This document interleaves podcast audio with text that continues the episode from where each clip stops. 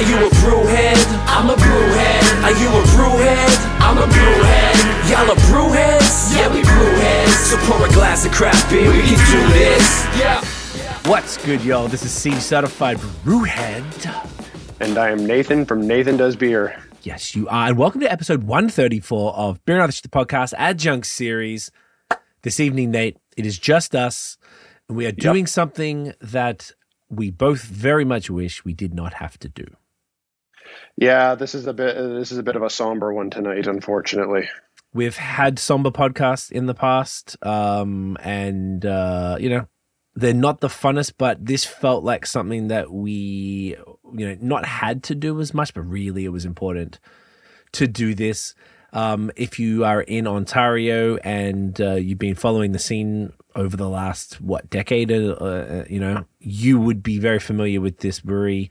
Um, not that long ago, Barncat Artisan Ales out of Cambridge, Ontario, they announced somewhat vaguely on Instagram that they will be closing their doors permanently in, uh, I believe it was at the end of August this year, 2023. Right. So yeah, that this was, was announced. Yeah, they announced this on May 30th. May 30th. Do you know what? Do you want to read the post? Do you think we should read the post? Because it's not that long. Sure. Sure, let's do it. Uh, okay, so yeah, mm-hmm. on May 30th, uh, they like they post uh, post on Instagram and uh, like just a nice and simple label, just their uh, you know their sign on their uh, on their wood panel wall there, and it says. We've got some sad news to share this morning. At the end of August, we will be closing the doors of Barncat Artisan Ales. We will be continuing to release new beers into July and selling beer into August. We've had a blast making beer for you guys the past seven and a half years. We'd like to say a big thank you to everyone who has supported us over the years and those who continue to do so in our final months.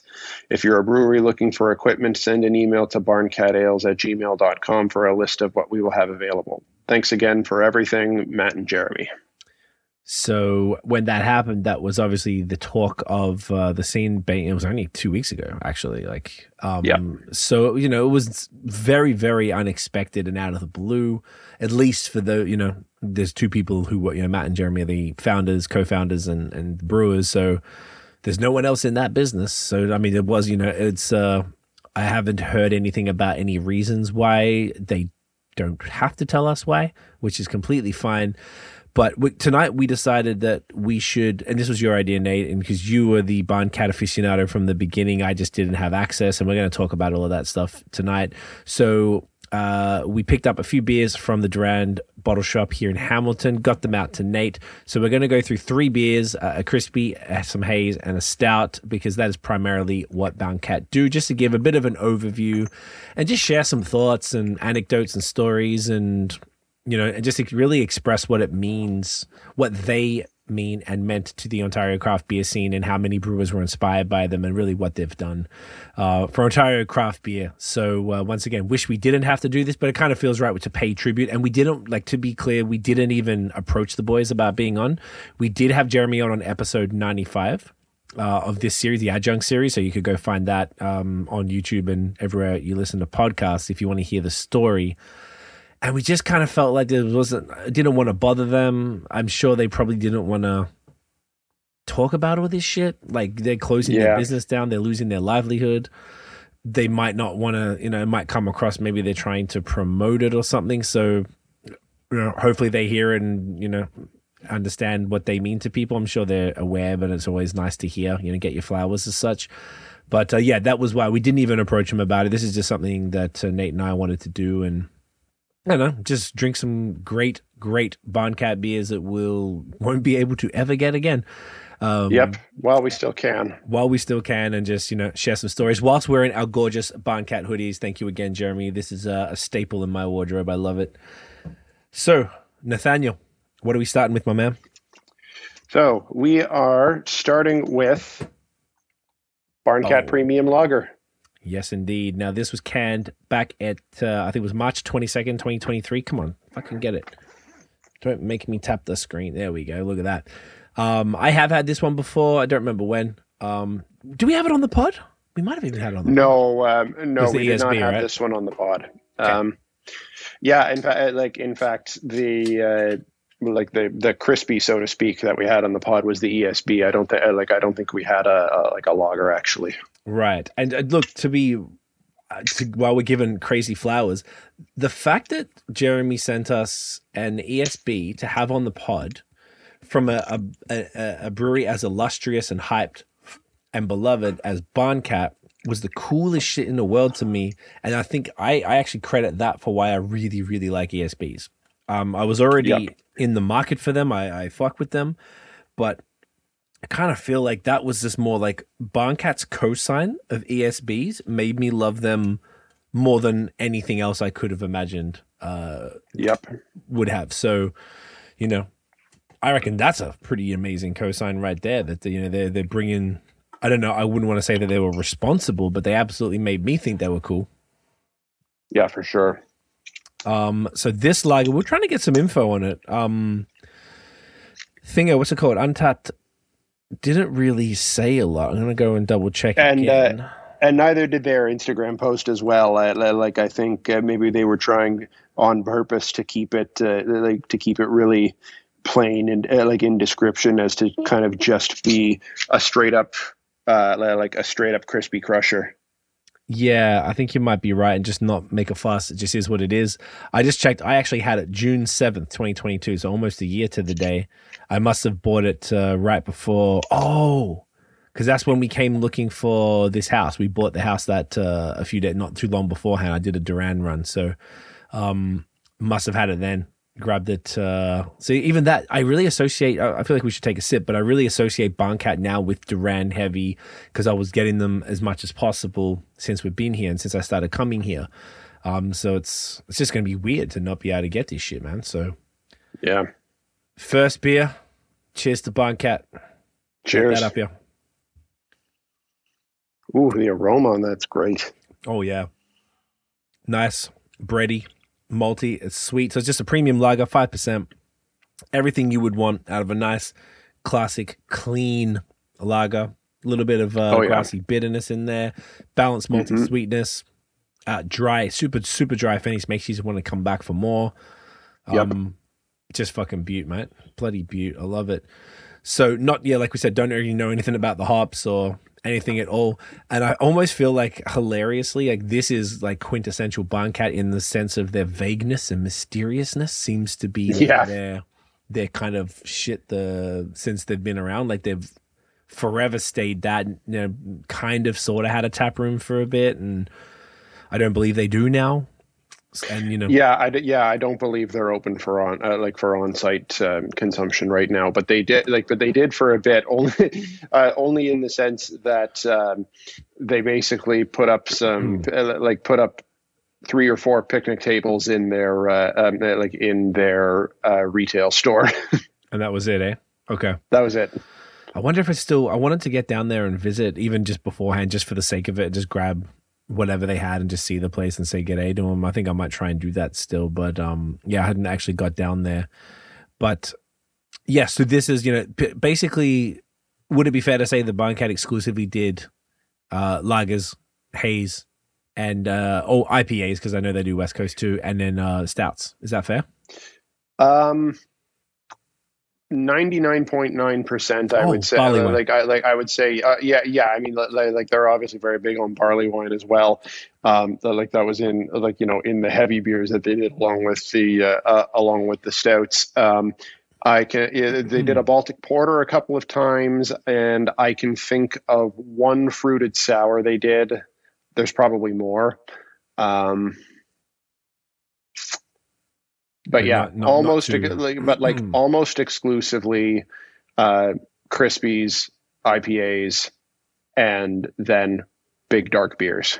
Yes, I'm just even quickly as you're saying that scanning through the IG and nothing is pulling my attention to think that it's anything but all of those things. So, yeah. excuse me, yeah, pale ales obviously as well, and things like that. Yeah, yeah, yeah. We're yeah we're counting that in with the with the IPAs and whatnot. Actually, looking at um, this, twentieth of July last year, they had a draft only release. So as you know, as late as July last year, they had. uh Okay, so they, yeah, so they were still having on site uh, at that point. Good. Oh, and I yeah, see someone yeah, else here. They did a Brett saison in a bottle, a 750.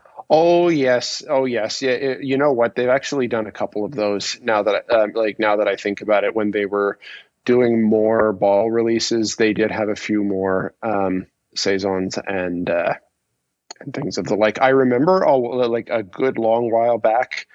Um, this must have been like 2018, 2019, something like that. Yes. Um, there was a saison that they did aged in gin barrels from Willibald, and that was uh, like, and that was before I even really knew who Willibald were. That may have even been actually before they were a brewery. They may have just been doing the distilling at that time. Okay. See, that's okay. So they've kept their um offerings pretty like you know uh minimal, and I respect that because you know at a brewery that small, that's they're doing what they care about, and I think that's super important for uh, mm-hmm. for a brewery to be really, really true to that. Um, and not, you know. yeah, and we again we know from having talked to Jeremy that like that's been their thing all along. Like I don't think they brewed a single beer they didn't want to brew. which is full respect to that. You know, they were like pioneers, which we'll get into. Um, and I don't know, it probably takes more balls to do that than to sort of bow to the market. And they were doing yep. stuff that now is a no brainer. But when they started doing it, mm-hmm. it was rolling the dice. And they built yep. their brand off it, which is even cooler. And that's why it hurts even more because Barncat got so yeah. many people into haze in this province and beyond. And it's yep. just, it's just fucking crazy. And like they really, like they were, as we know, uh, like the first in the province and definitely were one of the only for a good long while um, that were brewing like that were brewing something like on the very early uh, like on the very early stages of like of that trend. And um, it was one of those things like they were so sought after because they were one of the only ones doing it. And they were also pretty hard to get your hands on which uh, like as you say we'll get into. Yeah um, before uh, before we go any further, just before it slips my mind, coming back to what you were saying with the um, uh, like with kind of the vagueness and simplicity uh, yeah. like of their uh, social media and whatnot that, that like that actually just reminded me and as we were flipping through instagram before um, anytime they show their releases um, it's so funny like they say very very little about them um, and like especially in this case with this premium lager. They said almost nothing about it other than no. basically it's a lager.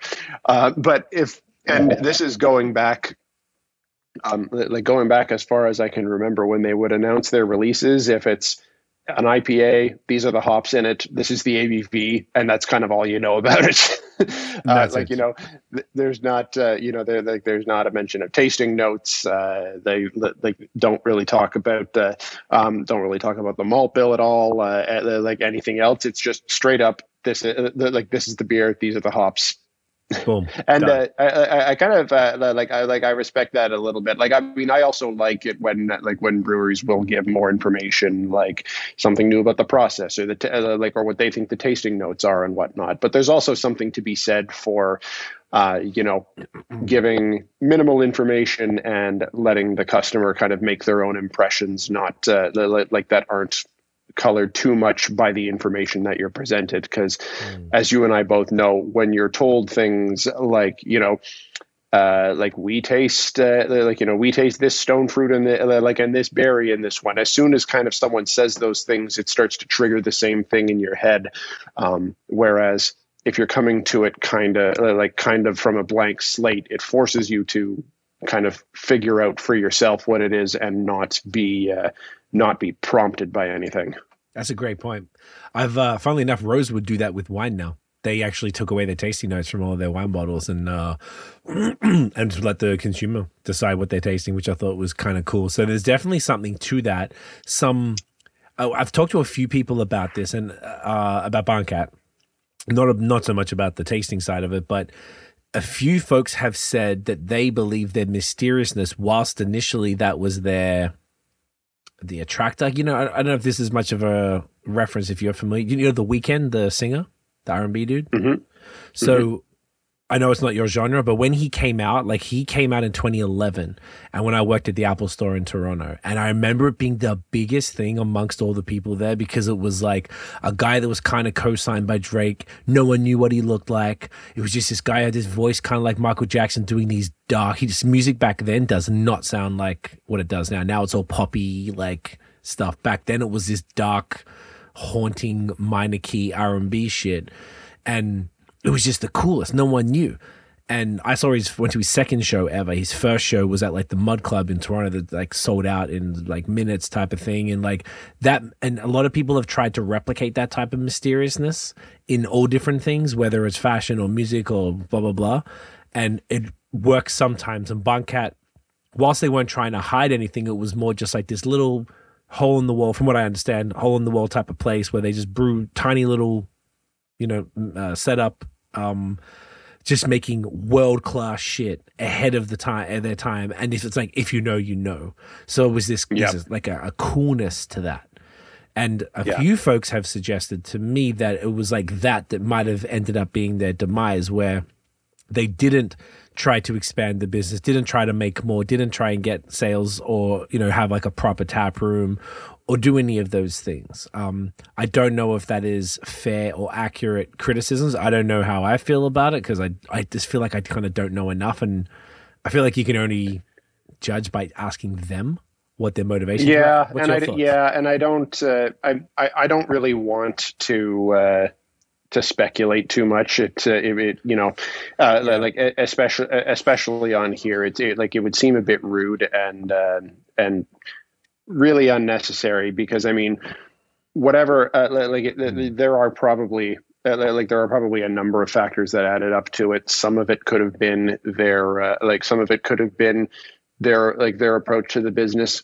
That well, like that we'll never know. But we mm-hmm. also know um, from talking to so many people in the business that like you know beer sales are sl- like are slumping pretty universally across the board. Yeah. Uh, like there's like there's all kinds of issues with uh, like with rising ingredient prices and you know shifting consumer demands. All of these things undoubtedly uh, like played a part in it. Um, and I don't. Uh, I, I, I don't think either of us really care to speculate any further on what specifically uh, like prompted this decision.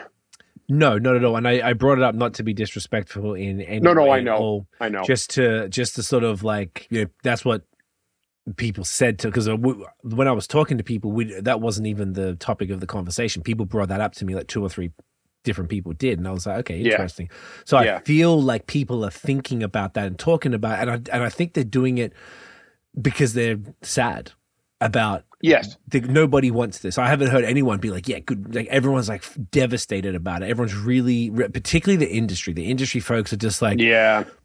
Like i talked to matt from rorschach about it, and he was like fuck man. Like i don't think he even knows them. And it just yeah. it hits home with a lot of people because i bet all of the the different people i've spoken to about it were by and uh, would have to have been at the very least inspired by what they're doing. Um you can't be making beer at, at, at, any sort of decent level in Ontario and not be aware of Barncat and uh, be, you know, arguably be inspired by what they have achieved in spite of those potential reasons that people are speculating about, you know, closure, whether it's the business practice or, or whatever, which I think is a testament to the quality of what they did and the passion that people had for the product. You don't, you can't, you can't buy that sort of hype or interest. No amount of marketing would ever result in that. It's just that's just straight up fucking quality. Yep. Which is uh, absolutely. And I think you're right. I think it's really at the end of the day, like we, we meaning the entire beer industry and you know drinkers and everything would have expected something like this to happen to to multiple breweries and still do, and it's I, I really really hope not. I didn't, but Barncat was not the one that any of us expected. I think that was probably a lot yeah. of of all of everyone's surprise and and your immediate question as a human is why why as in like can we fix it is there something we could do yeah like what is it that's yeah. where i think people are coming from where they're just like Oh, oh for sure, man. and and yeah, like and and and you know, j- just to be clear, I wasn't uh, like it, it's a it's a completely a natural response to uh, like to wonder why uh, like to wonder why and what might have led to it, and um, like you know, there's nothing there's nothing disrespectful about that about like about discuss like about discussing it or wondering why. I more I, I was more just saying that um, that like it feels unnecessary for us to do it here, where we're kind of paying tribute to one of our favorite breweries in the scene. But of course, amen, brother. You know what, like, like wondering and speculating uh, like about it people on their own. I'm not you know i'm not i'm not saying you shouldn't be doing that. I'm just saying there's not really much purpose served by us uh, kind of digging too deep into that here. Exactly. We're here to celebrate a legacy and what a legacy these two gentlemen have created.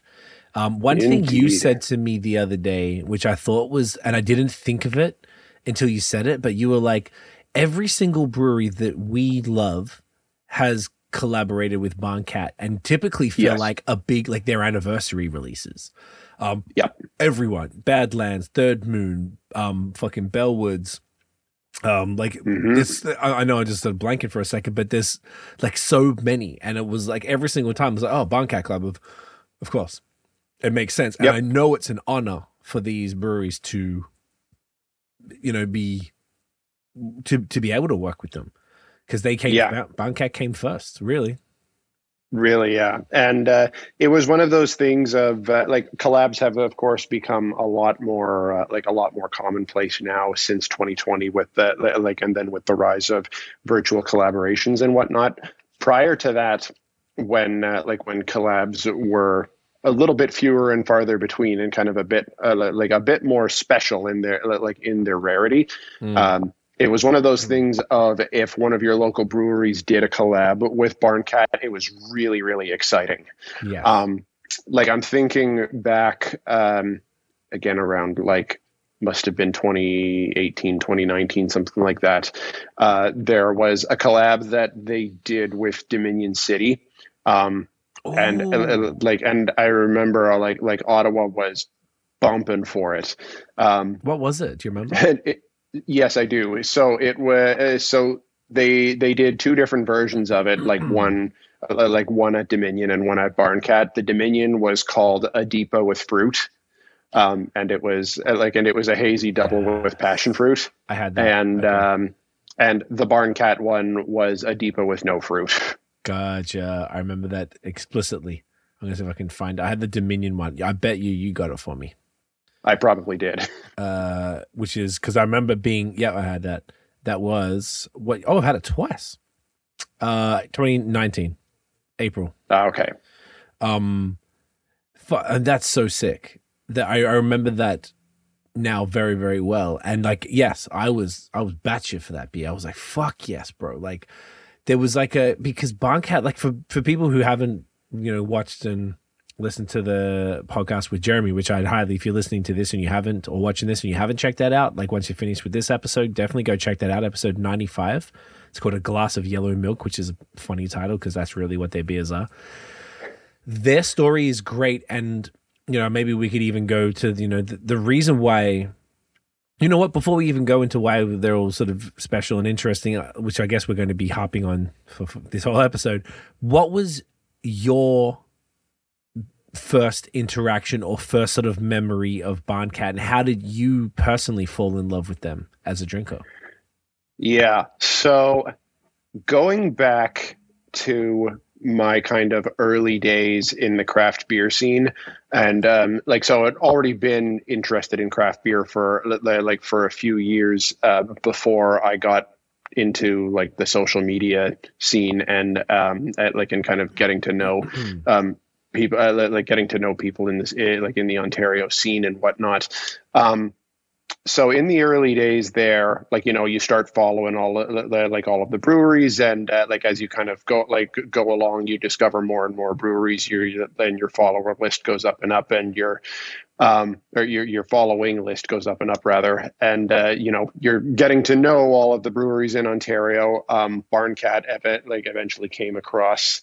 Um, I came across at one point and start following them for a while. And once you get to start to know kind of people who are pretty active in local scenes and you start to see the stuff that they're posting and whatnot, and it became pretty clear pretty soon um, that like okay, so this is like so this is the place that's brewing New England IPAs in Ontario, right? And not like the you know you've at this point you've already kind of maybe heard about things like Heady Topper and Vermont IPAs and whatnot, but of course once you started hearing about New England IPAs with this like big thick haze and what um, and whatnot, um, it's it was of course extremely eye catching back in the day, and not a lot of people were doing it. Short of say, um, Bellwoods, who followed pretty closely after with things like with things like Jutsu and Witchshark and whatnot, but not a lot of people were doing it. And Barncat's were again pretty eye catching because it looks like a big uh, like a glass of thick turbid orange juice, um, which is uh, very eye catching and you know pretty like and pretty rare at the time, of course. So you start to get uh, like start to get pretty keen to try it after a little while when you're seeing it and uh, and you know being out in Ottawa when that like this is back in the days of course when they were only uh, like when they were only doing growler fills. They like they weren't canning anything at that point for quite some time.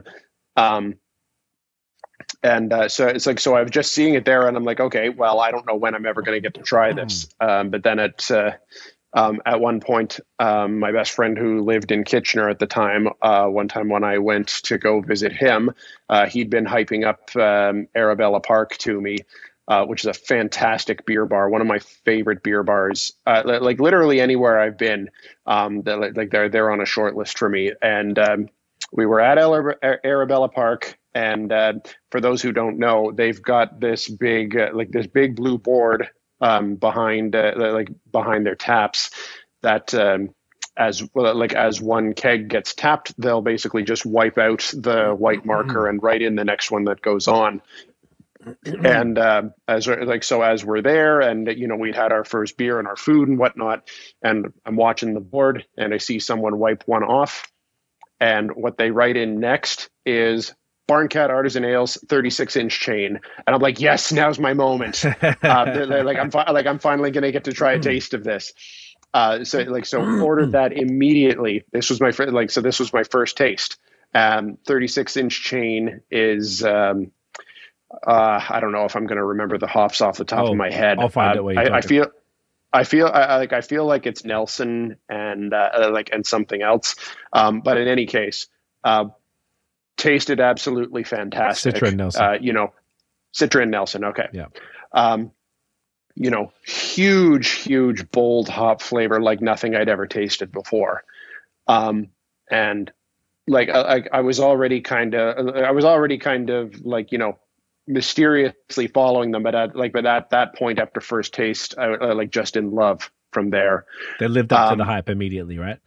It surely did. They surely did, and um, Amazing it was like it was a bit of a tease at that time, of course, because then after that taste, uh, you know, I head back to Ottawa and I'm like, okay, well, I don't know if I like, I don't know when I'm ever going to taste that again. That was completely um, pre cans. It was growlers only. Yes. Yes. Okay. And yes. when was this approximately? Do you think? Uh, this would have had to have been sometime in 2017 or 2018. So they would have been so, open. They opened in 2016. So I, I yeah, so they would have been open for a year or two at that time.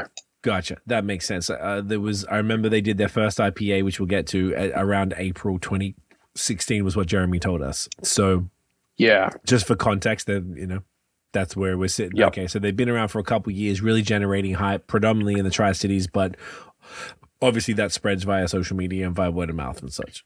Yeah, exactly. And uh, as anyone who was kind of mm-hmm. involved in um, uh, like in craft beer Instagram in Ontario at that time, um, trading uh, between like between beer Instagrammers was uh, like was very very common practice at that like at that point with beers being uh, like you know being shipped across the province for uh, because you know the online stores weren't a thing back then independent bottle shops mm-hmm. weren't a thing back then if it wasn't in your city and uh, again it wasn't you know in your local LCBO you didn't have any way to like any way to try it um, mm. so that's so like so trading like became pretty common and I got into that for uh, like for a little while in those first couple of years um, and uh, you know became uh, like became virtual friends uh, with a very nice dude who, who, many people in Ontario will probably know, uh, Chad, whose handle is Bad Chatter on uh,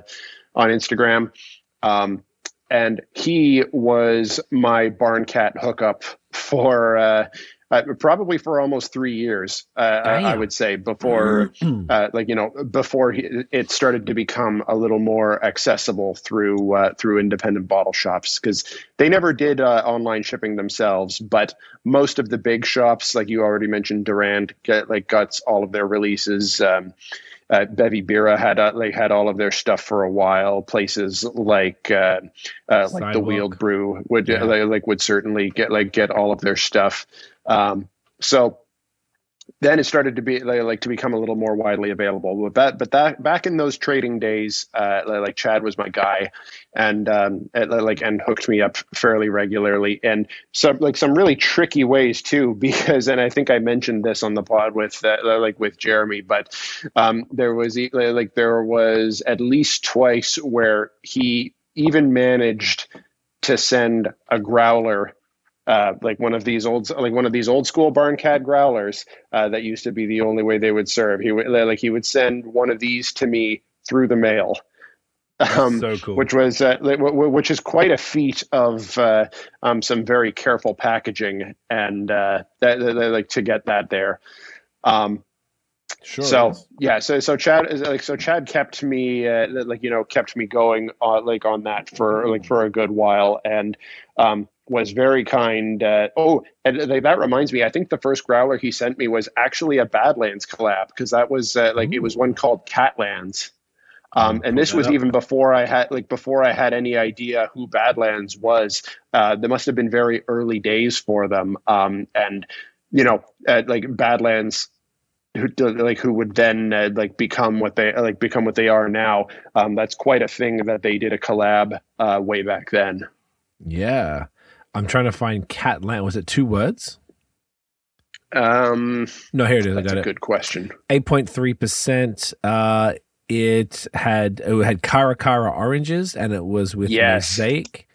And it was 2018. People were posting in 2018. Obviously, no cans. All of these pictures are um, just glasses. Growler pours. growler pours, and it looks fucking hazy as shit. Looks gorgeous. Oh yeah, yeah, so that was something mm-hmm. special, and uh, again uh, in the episode, like you know, in our chat with uh, like with Jeremy, we like I know we mentioned um, their first canned release, which of course was Triple Simcoe.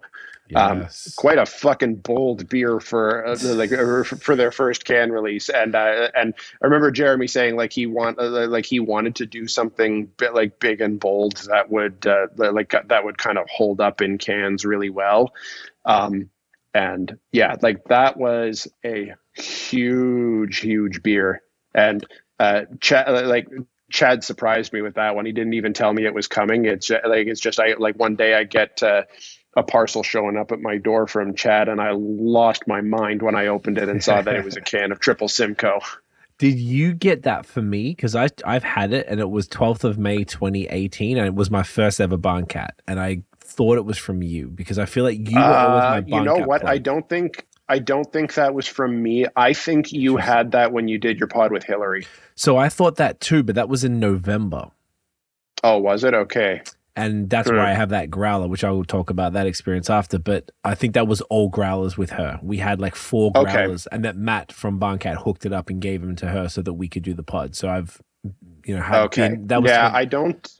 So someone, yeah, I, I, I don't think you I don't think you would have gotten triple Simcoe from me because I only had the one can from uh, uh, uh, from Chad from that release. What I do, fortunately, one of the things I really like when I do my reviews, I always um, I always write who I got it from. I always like you know, cheers to Nate for sending this through, and I'm trying to find. I if I search my handle, Barncat if I search my handle and the name of the beer on um mm. oh shit, I did say thanks to Hillary. Okay. This is yeah. This is the first one. So it was yeah, it was that one and I, was thanks to Hillary. So Hills and Hops, I guess she must have had a personal account or something.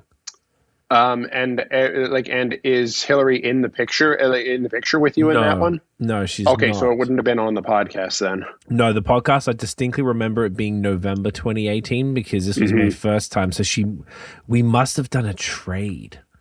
Oh, I had it before you because you commented to say, "Oh my god, it sounds so good." Okay. So that's uh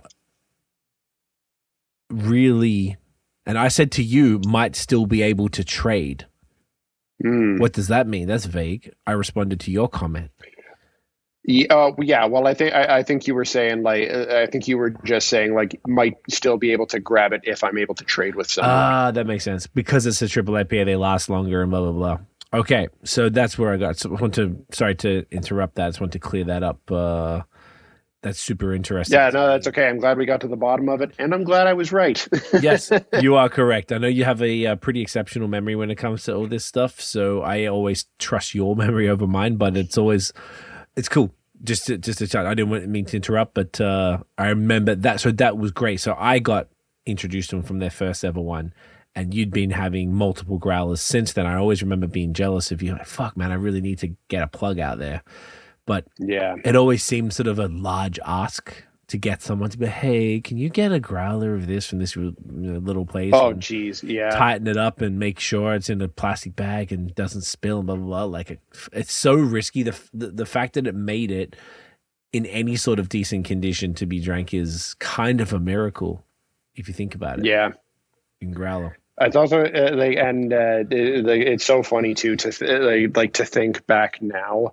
Um, that like one of the top tier purveyors of haze uh, like and it was only available in growlers at the time and we know kind of the, like, like how uh, how prone uh, New England IPAs can be for hop flavor falling off uh, uh, at uh, like you know as time passes and whatnot. Um, even in uh, like even in cans, uh, a little worse for bottles, but definitely worse for growlers. The lifespan is much shorter. Significantly, like I was always told, growlers are typically best within 48 hours, and sometimes anything yeah. more than that's a little rough and particularly ones that are tap filled, which uh, like which these ones were. They can have a bit more lifespan if they were counter pressure filled. I mean, it's not much of a thing anymore because almost no one uh, like almost no one uses growlers anymore. But uh, uh, but yeah, there was a distinction between the ones that were tap filled and the ones that were counter pressure filled. Gotcha. Didn't even think about that. I'm glad you brought that up. though. that's good. So that means they were really like, "Hey, drink this today," type shit. Really? Oh yeah. Probably trying to say. Yeah. Okay, so you were really like introduced by the homie, and then you got the cans, and then things started to get sort of a little more easier access. And I feel like around that time, um, that's when I remember you, or then after that, you were the one who plugged me. Probably the following year, because I think that the Triple Simcoe was truly like a one-off. Like, it was and then this was yeah this was before they had before they had their own canning line so like so it, there was a time when um, uh, like when canning jobs for them were like really one offs, like they maybe would have done like one every couple of months or something like that. Why do you think they did? Did Jeremy say? And I'm asking you just because you have a better memory, but do you recall either knowing why or Jeremy telling us why they decided to start canning at least, or at least can occasional releases? Um, I don't remember why. Uh, so that's it. So that's you know motivation for folks to go back and listen to that episode. But I have a feel. Uh, but I have a feeling it was probably that they like they probably wanted to be canning more. It was just I, I imagine it was probably just a matter of logistics of lining up the like the mobile canner um, like every however often and whatnot. And uh, it, you know, that of course became easier once they got their own canning line and were canning every release they put out. Yes, absolutely. Um, did were you? And I, I feel like I kind of interrupted the story. Were you sort of finished when we were talking about the um, uh, um, yeah, yeah. So no, I, I, didn't really have much else to like to the story from there because then it dovetailed into just uh, doing regular trades, uh, with like with Chad and with uh, like and with my friend Jeff, who was uh, like who was also living in K, like living in KW and would be able to get regular drops and uh, like and we would trade uh, for those and whatnot. Um, but anyway, where I was coming around to with that is they like because of uh, kind of those friendships that I built um, uh, like around that time, and kind of how how scarce they were and how hard they were like how hard they were to get and kind of how groundbreaking they were in ontario at the time mm. um, and particularly at a time when i was coming into the scene early on they were such a big part of uh, like of my early days of the craft beer scene so that like that's one of the reasons that they'll always hold a special place in my heart um, like not just for kind of me pining after them and uh, like and really wanting to try them but the times that i did get to try them were so special and uh, mm. like i've got mm. some very specific like those very specific memories of how they came about the first taste and uh, like you know make uh, like making friends through uh, like through just kind of going nuts over them and whatnot. There so like so it's very meaningful to me. They're a very important brewery in uh, like in my early days of the scene. So that's just uh, one of the reasons that they mean so much to me um, is kind of the memories that they uh, like that they bring up for me of those times that's great, man. I love that, and I feel like it's uh, even just hearing you sort of say that. I really feel like it's. It even makes me think of that same sort of feeling of get of back when it was. I mean, it's still kind of not easy to get your hands on a lot of different beers, but getting your back then when haze in it of itself in Canada was rare, and good haze was even rarer. Um, getting you know, to, to try something as incredible and impeccable and world class as Barncat, you know, that was previously just in growlers and you had to go to Cambridge and you know, you're in Ottawa, I was in Montreal, was like there was this feeling from that that was just like fuck. Like it's it's sort of almost hard to explain now. I feel like we don't really get that as much of like really getting your hands on some sort of a what do you call it, like a the great not a grail, but just something that's just so fucking rare and like like you're like, wow, man, I'm really fortunate to be drinking this right now, type of shit. And that feeling is like, I don't know. It's it's like something that I feel like we get it from time to time, but now everything feels less special because of the prevalence, perhaps. I feel like it's hard for anything to be incredible unless you've got like like my grail right now was double dry hop Pliny because I've failed twice to get it and lost money, and I'm like I mean, no, I'm going to get it, but when I do, goddamn, it's going to be sweet. But I don't really have anything else. Like it was great the first time I went to Monkish. I'm like, oh my god, I get it. Okay, and the first time I went to Other Half, um, all these different places, you know, Russian River uh, itself, and the Veil, Your first, like the first taste of Heady Topper. The first and... taste of Heady. Oh Jesus Christ, that that was I had that way. I had that in like 2012 a guy at Apple gave me a can. He's because his brother lived in Burlington. And I had no idea what it was, and I knew it was special, but I didn't know shit. I'd been into beer yeah. like a year, not even a year and a half, and uh, so I was way too early to be drinking something that fire. But over time, you appreciated it more and going there and such. So, like, yeah, there's something to really to be said. I feel like Barncat represent that for a lot of people. Even though by the time I got it, I guess it was 2018, and I knew about them for two years.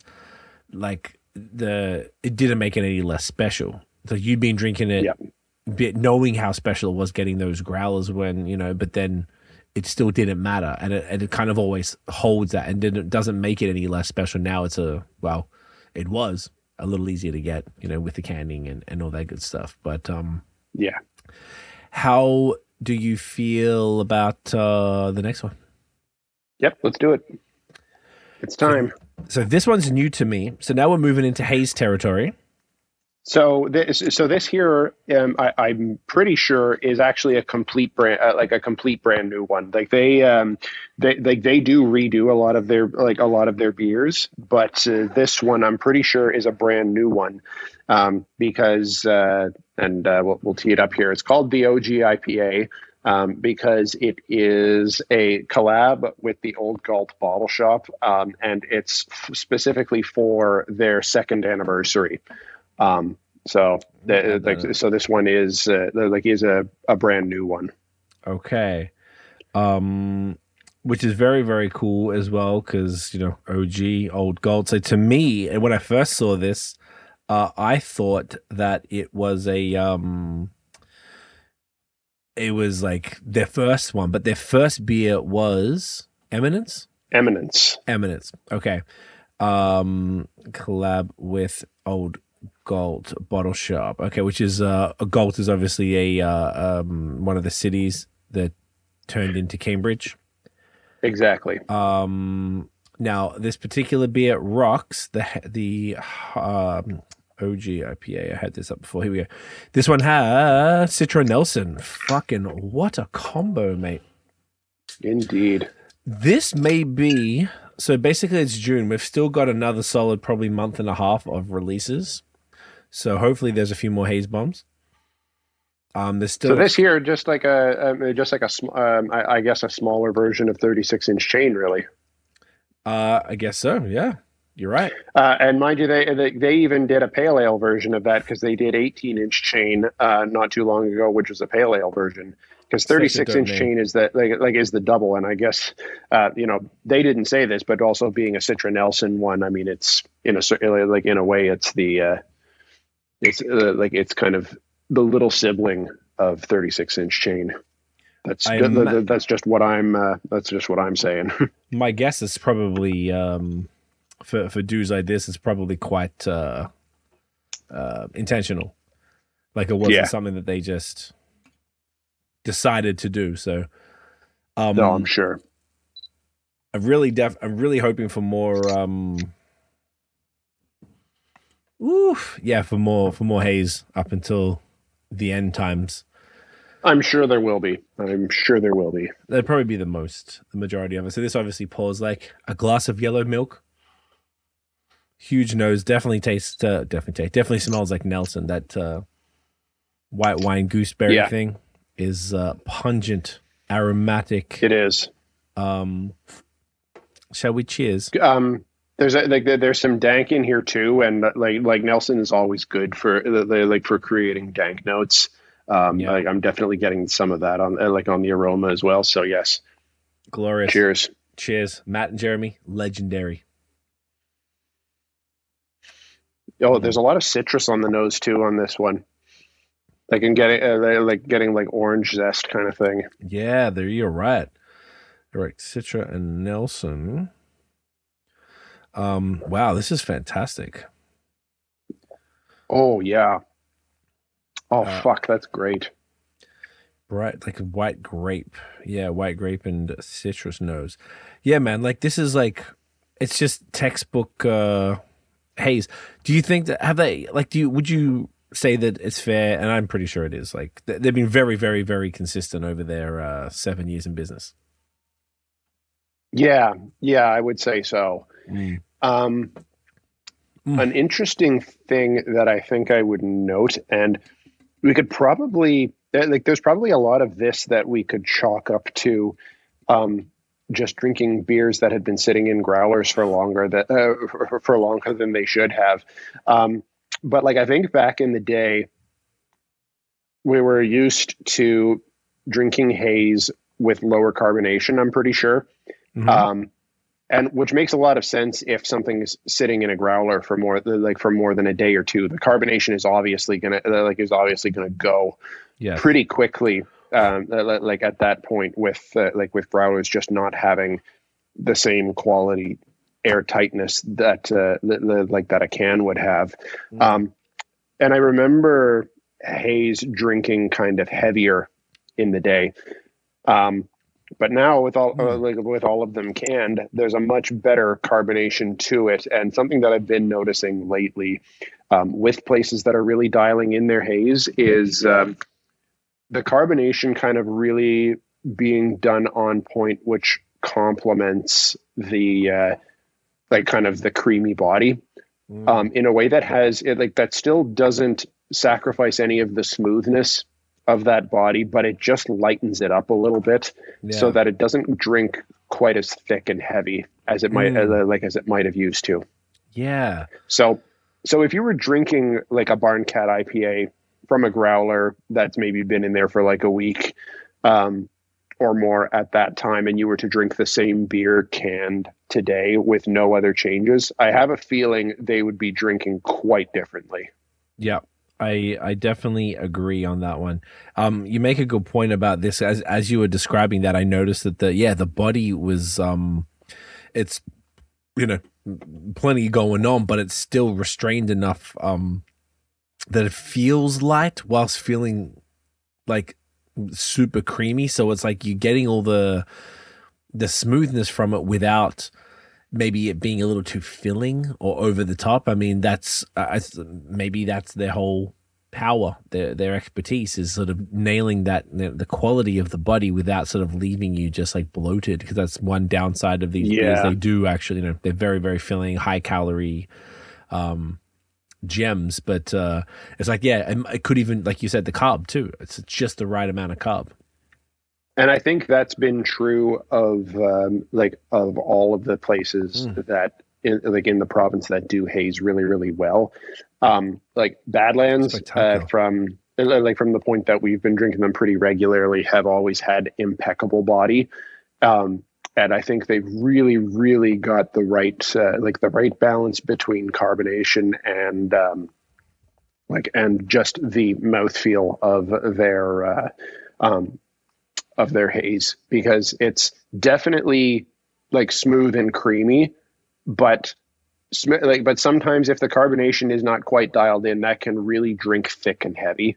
Mm, um, but uh, like, but I've noticed that that's something that Third Moon has improved quite a lot in the last two years. I would say, um, it, like their stuff used to drink a bit thicker and creamier, but in the last two years, uh, like the texture of like uh, like of their haze has improved by leaps and bounds and uh, like and I can say that that's definitely the case with uh, like with this OG IPA here is mm. that uh, it's kind of right in line with what we've just been talking about of the carbonation is really working well with the smoothness and creaminess of the body of the beer. Agreed. I don't know if we mentioned it's six percent as well. So it's intent when we're saying light, it's drinking extremely uh flavorful for the ABV. Like it's yes, which is which is fantastic. Um, yep. I wanted to sort of just tap in from your story before and just sort of maybe just express some of my experiences a, a little bit more shallow than yours as far as the volume of them because of just more pining as opposed to uh, accessing. But I did. I, I, must have found them sometime in 2016. I got pretty obsessed with haze. Um, you know, Jeremy did tell us the first haze they ever brewed, ever brewed in Ontario was Eminence in April 2016. Um, which basically means they probably came out the gate with it because he discovered haze in 2015 because he was traveling a lot, which is uh, very very cool. And obviously, you know, I'm in Montreal. When I came to Toronto, the last thing I was really going to be able to do was go drive that 45 to an hour to Cambridge to go to this random place that's open for five hours a week and try and line up and get a growler of some beer when I've got so many other things to do. And, you know, it's, it was a little more difficult. Now I'm here in Hamilton. It's very possible, but I guess it's a different, you know, the need is gone. So I was never able to do it, never really was able to do any trade. So I got that kind of, I must have done a trade with Hillary. I have a vague memory of it now in 2018. So that's dope. So I finally got it. I'm not a big fan of triples, but I was like just happy to get Barncat. And obviously it was impeccable.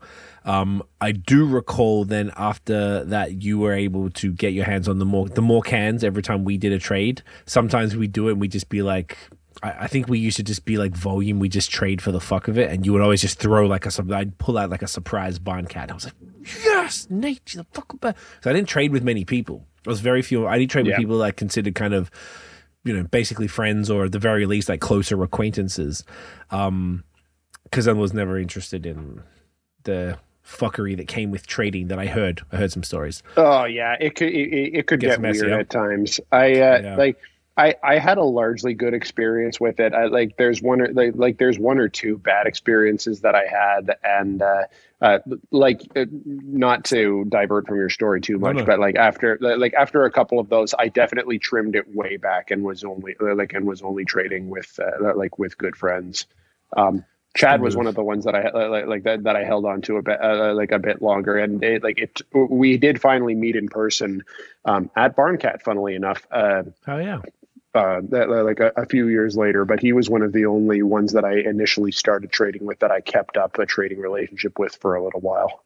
when you got a good one, and even if you don't know each other like that, and you're just sort of like just cool, and you take care of him, he takes care of you. As far as like no one's trying to screw each other on money or volume, and like, hey man, this bottle is worth blah, blah, blah. like it's like no, it cost me twelve. Yeah, none so of that.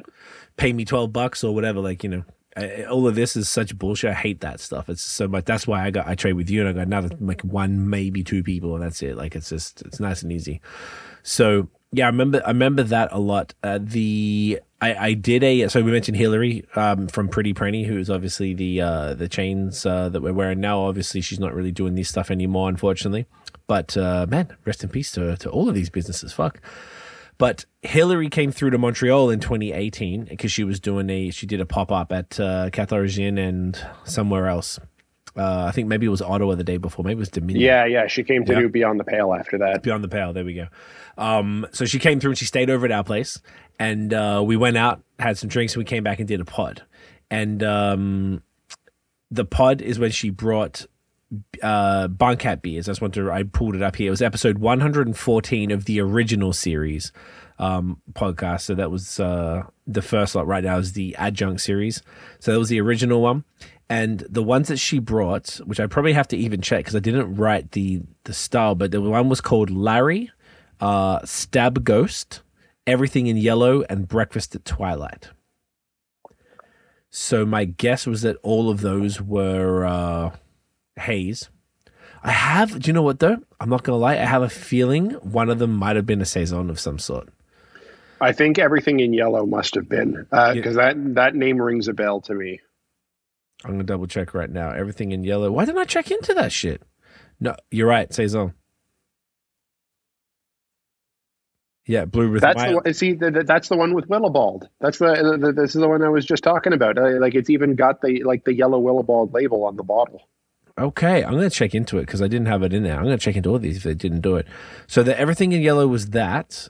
So that was a bottle because I, I had it in a growler. So they must have done it. Okay, well, they, it, it may have been released in growlers as well, but take a look here. Like this, it, like if you just Google it, there, like there's a bunch of pictures Oh, on, yeah. uh, like on Untappd, where it's got this Willibald label with the Barncat label uh, uh, printed over it.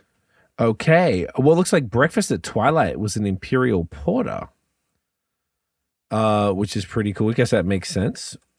Uh, Barncat Breakfast because we there's got a couple of beers with it. Breakfast, Breakfast at Twilight.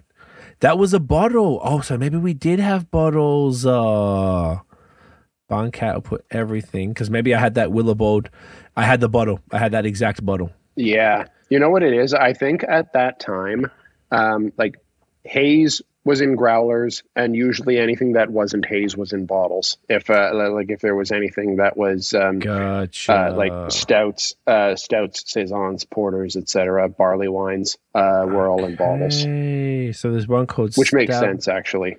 Yeah, Stab Ghost. So that must have been a yes, that was a growler, and that Stab Ghost was a double IPA, eight point six with Nelson and Mosaic. Um, I just remember all of this shit just being like fucking wildly fire, like just stupid. Yeah, Um, I don't know why I wouldn't have t- checked in on Untappd on these. I don't like that because it's not telling me like what I've had or not. And then Larry, I feel like was like a lighter.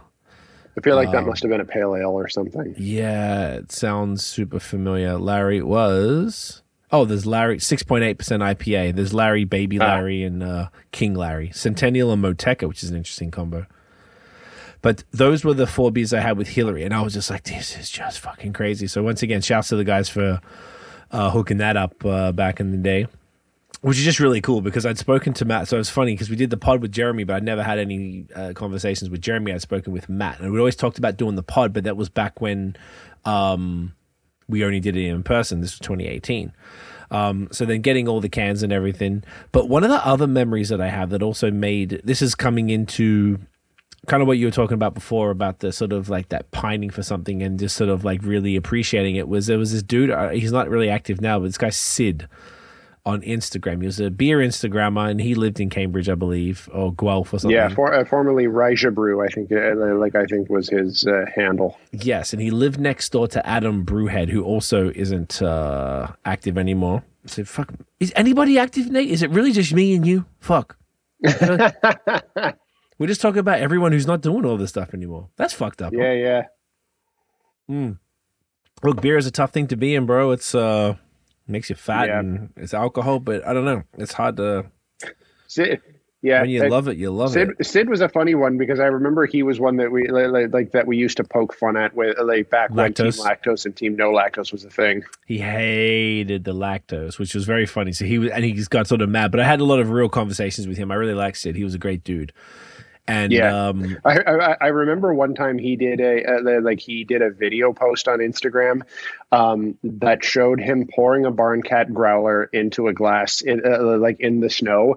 Um, and he would just I kind of like remember dumping the, like dumping the whole thing, and like the glass fell over and it spilled, and everyone was losing their mind. And, and like, and I, like, and I remember we were texting back and forth, saying, saying like, I guarantee this is a gag. He just like filled that with orange juice, uh, uh, like or something, and did that I think and he did. Uh, like and the I think it comments the comments were blowing up and then i think after like six hours or something like that he uh, the, like he uh, like he caved and said like Okay. yeah this was like like this was just a joke i didn't actually pour out any Barncat I honestly I forgot about that, but now I distinctly remember that post.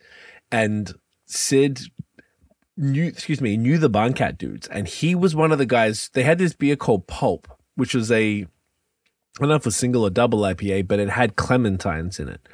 So they Yeah. got the community around them to come in. I guess I just fed them beer for the day, and they i think peeled chad was there too for that for that. That's amazing. Fuck, that would have been sick. And they, if I'm not mistaken, they peeled the clementines uh, to put the insides into the beer or whatever the fuck, whether they crushed them and then put the juice in or whatever it was that they did. But they got people to come and do it because whenever they have, you know, fruited beers, I know Bellwoods has 800 million people like, you know, pitting peaches and apricots and nectarines for the barn owls and all that stuff. Um, so I remember that. I remember just being like, "Oh my god, I want this so bad." It was just because when, like, you know, 2016, I must have discovered them in 2016. I wish I could see when I followed them on Instagram to know, but I, I just know that I was obsessed with haze then, and you just couldn't get it. And uh, I remember. So do you know what? It could have been 2017, to be honest, for that. oh shit there's a raccoon on my oh there's two raccoons Oh. on my uh, on my back porch right now What are they doing? Okay there's three actually Whoa, holy shit a- there's like a little parade going on do they want some Barncat? Is that what's up?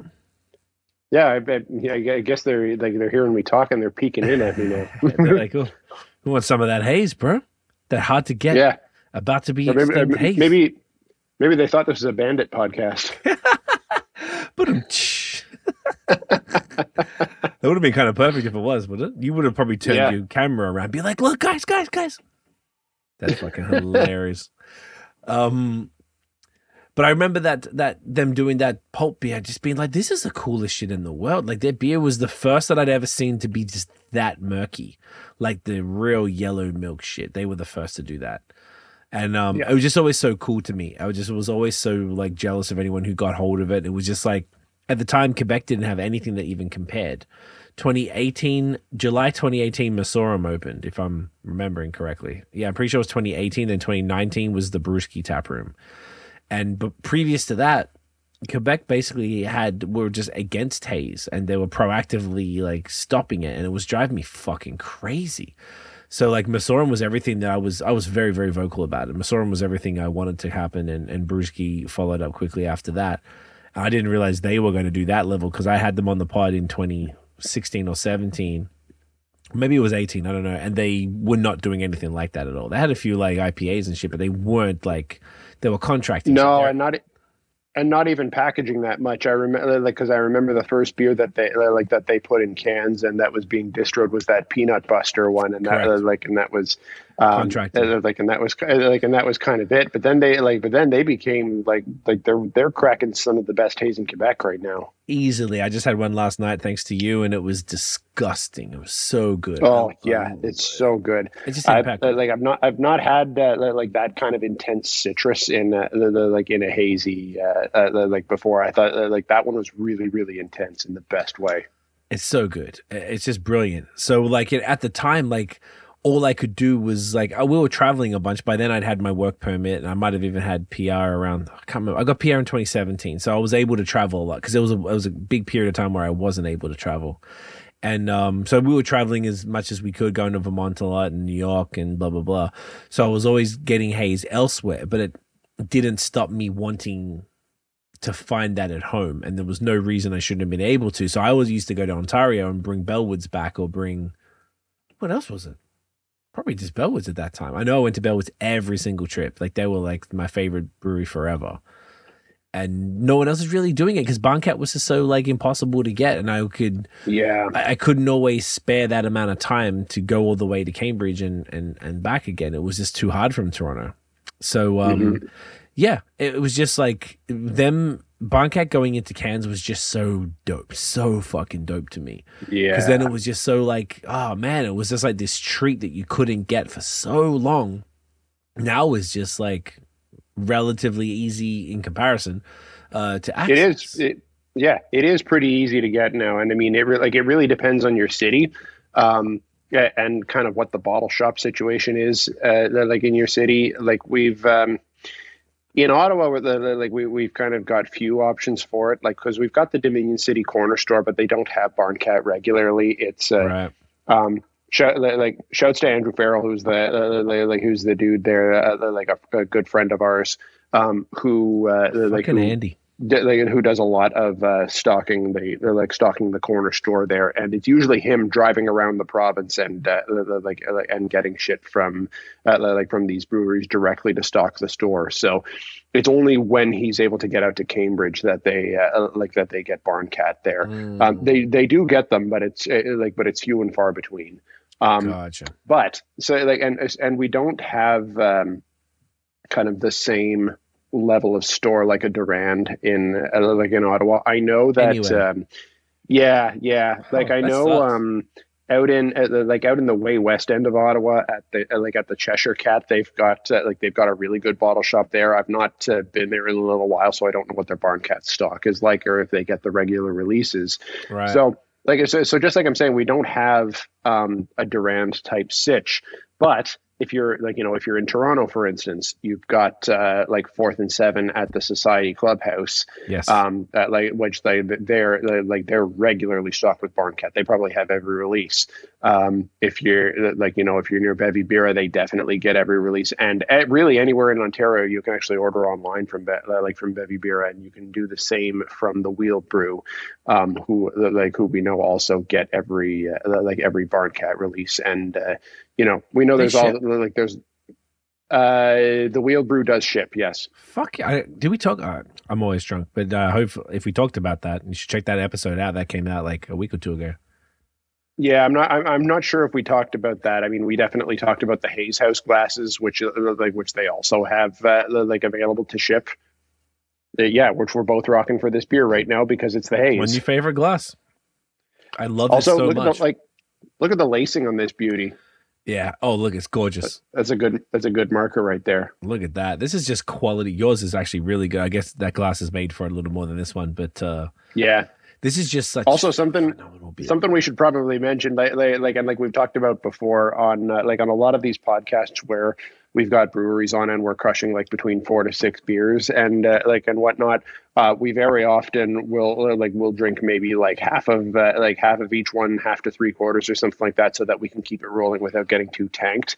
Yes. Um, we're doing uh, like we're doing three beers tonight, and since the uh, like and since we're kind of um, having the short list of our last tastes of Barncat, I'm drinking every like every last sip of these. It's not uh, like not a single drop of this is going to waste tonight. and there's no no chance. And the next one is a very big beer, so I want to take my time. Both of us want to take our time with that. So I'm sort of I think we didn't even talk about this, but I imagine we're both going a little harder on these two, just kind of like crush them and enjoy it, but crush them, and then have a, the last one is a bit of a sipper.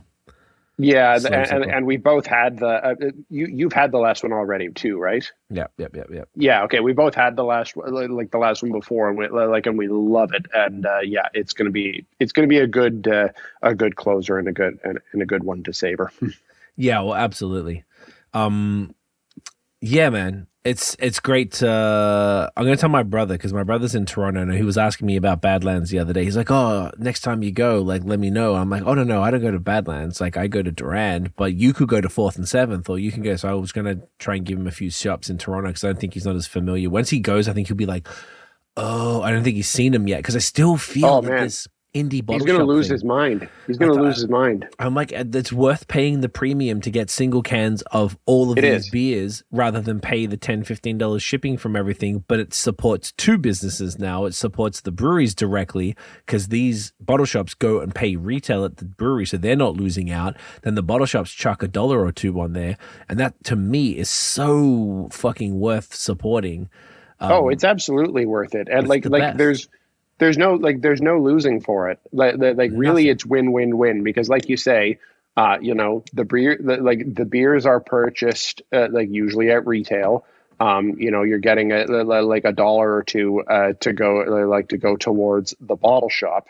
And really, it works out in the customer's favor to be able to buy single cans from multiple breweries to not have to hit like a fifty dollar uh, like minimum order limit plus shipping on top of that. And you can like you know you can walk away with a six pack or an eight pack um, from two or three of your favorite breweries, uh, like just getting sing- like single cans of whatever you want. Like no one loses there. None, and it's literally the best thing that's happened to this province. I, I, I can't express it enough. Like you know, that's why it was great to have Evan from the Wild Brew on. Like, what was that episode one thirty or one twenty nine? I think. Um, Yeah. I should double check that just to be really safe because I want to make sure I let y'all know because we'd we've been actually pumping out the episodes recently.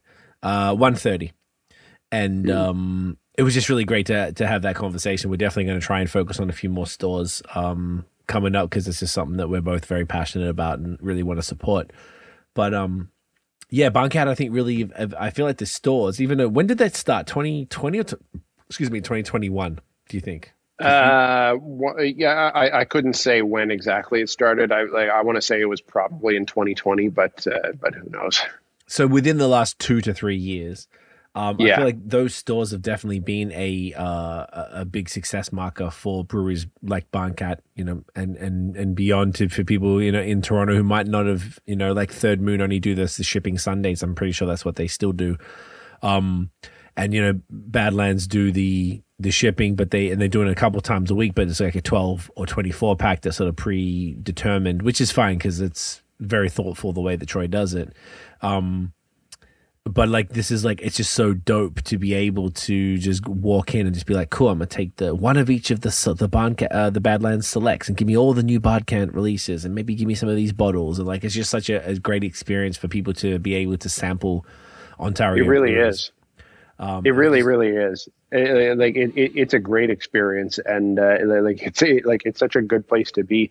And uh, uh, like as as you know, I like I have had the opportunity to go to Durand myself one time when you like when you were out of town, and it, so mad. and you felt it felt like your city was cheating on you with me. I was It there really and did. you didn't even know. I was so there and pissed. you didn't even know. Uh, but but yeah, like like Durand's a, like Durand's a great spot, and it's a case of I really wish I, I like I really wish I had that uh, like here in Ottawa. And it's not to shit on uh, the, the, like on Dominion City. I love the Dominion City store, and I uh, like and I buy shit from there all the time. Uh, like, like probably once or twice a month. Um, but it's a case of like I wish we had a sitch like Durand there where I know where like where I would know that I could go in and get every single new Badlands release every single week, which is what you have like which is what you have at Durand. I like where I would know that if there's a third moon release that I'm particularly keen for, I know I could go there and they're going to have it uh, like every single time. Yeah. Um, like I really like I really wish I had that here. And like the way that I often get these things, um, like as we've talked about before, is through you. Uh, like because you have access to Durand and it is often easier for uh, the, like with our little trade system that we have going on, whether it's you shipping it to me or dropping stuff off at my folks, um, uh, like and whatnot. It's easier for me to get uh, like and more cost effective to do that than it is to be dropping 50 bucks plus shipping at each individual brewery like that would just like that just becomes cost prohibitive anyway 100%. we're going down a bit of a Yes, rabbit hole on that but the, but like like but the point is is that like that like, like those kinds of systems made barncat a lot more accessible uh, like to the entire province which uh, like which was really really been a great thing I could not agree more. And one of the things, I guess we might as well talk about it now. One of the things that Barncat is just so well known for is their barrel program. Um, they Mm. have, you know, we were talking earlier, you know, we've talked about their Crispies, we've talked in depth about their Haze, which is just world class and, um, you know, benchmark quality shit. Their stouts, fucking Christ, they like Rat Queen, the one you're holding up right there, and I have that bottle right here too, ready for the from. I pulled everything out of the cellar. This one's uh, still full. I'm excited to try it, but yeah, this, this one, bourbon, yeah, my, mine's empty. Right? Yours empty. Yes, you you haven't fucked around. Uh, Rat Queen is their big stout, and they've done 800 billion variants of it. So we're holding up the bourbon right here. One of both of our personal favorites was the um uh the pumpkin spice that they did uh last fall. Oh my god, that it like like that is and like you know if people can can get all up my ass about this of it like is it a pumpkin beer or not it's like it's not really it's a stout no. with like it's a stout with, with uh, like with spices but like if we're not splitting hairs, my favorite pumpkin spice beer of all time, no question. No question. And the beautiful part, I don't know if I told you this, but there's still a couple left in Durand. So Durand yeah. has basically, I don't even want to put this on blast because I don't want everyone to go and scoop them all, but I've been like slowly copying extra stuff. I don't have that many, but I'm like, every time I sort of go, I want to just try and like grab a couple and stash them away because they've still got a bunch of uh, different stuff. So not only was there Rat Queen, so now like I'm actually it's cool that to actually talk this uh, in detail because every time I go back, I'm like, oh, which one do I have already? But I guess it doesn't even matter because I you're never going to be able to get these again, and I definitely want yeah. to get more. Um, the Rat Queen, this is the only Rat Queens that I have actually right here. Um, another one we both have. Every year they do um, a an annual beer for their um, anniversary. So I remember you got me six, which was these two different barley wines, one with vanilla. Uh, so six were wheat wines, actually. Wheat wines. I'm so sorry. One was with vanilla and maple, and one was just with maple. I think is that right? That's right. Beautiful, um, spectacular. Seven. Um, which I'm very excited about. Gorgeous label. Now, this is something that I've only discovered recently, and this one is a blend of bourbon barrel aged imperial stout and barley wine. I had one from um shouts to my boy Fred, who's the other person I trade with in Montreal. He got me a fucking uh Bar Canada one. And I could not believe how amazing it was. I was like, are you yeah. fucking is that what this is? So I kind of fronted, to be honest. I like barley wine, but I I much prefer stouts. In in, but the blend is just something spectacular. So I was very happy to get that. I'm very excited for that one. Um, a few one that I got for both of us that you have as well. Speaking of barley wine, is this bourbon a bourbon barrel aged barley wine called Cat Deactivator. Obviously, there are lots of cat puns with a brewery called Barncat. Yep. Um, this one apparently is uh, gorgeous. I've heard really really good things, so I'm excited. Yeah, and um, yeah, and while we're talking about barley wine, like one that like one recently that I know like that I know Fred went absolute batshit for was the double barrel sweet release. That's the one. I pulled it out of the fridge and I'm actually going to put it back on the shelf because I was going to drink yeah. it. now I don't know what I'm going to do because I don't think Durand even has any more of these because Fred fucking no. bought them all. yeah, that's right. Fred bought them all. And uh, um, so, like, yeah. so I only had one bottle of this that you like that you got for me, Fred, like from Durand, uh, because Fred let me have one of them, I guess. oh, he's generous. Um, yeah, I had one and Fred took the rest. Uh, no, but like, but I sent that, him a case of beer, shit Oh my god, it was fucking spectacular. It was so goddamn good. And it um, is fourteen point five percent. And I'm so sad now that I only bought one of them. I, like, I can like, double I check really, if there's more. No, there's not. I know there isn't. I've I, have looked on their on like on their online, online uh, stock. If they had any more, I would have asked for it. Do you know what they have though? They have the cans of the OG sweet release. Yeah, so not no, the double true. barrel. So I was going to get some of the cans just yeah. to have because for the fuck of it. But yeah, this was like this one is a yeah was looking spectacular. Double barrels is like a, a thing, and uh, it's interesting that Quebec is known for all barrel aged stuff, but all of a sudden Ontario is doing all these crazy double barrels. So with Third Moon, they did the double barrel uh, barley wine as well for our finisher. Yep. Oh uh, yeah, yeah, yeah. The double barrel finisher that was another excellent one. So I was sending was good. cases of that and this to Fred, like just obscene yeah. amounts of. Uh, but yeah, I'm basically keeping Durand in business with you guys. Um, oh yeah, which I love. Um, and and Yes, go on.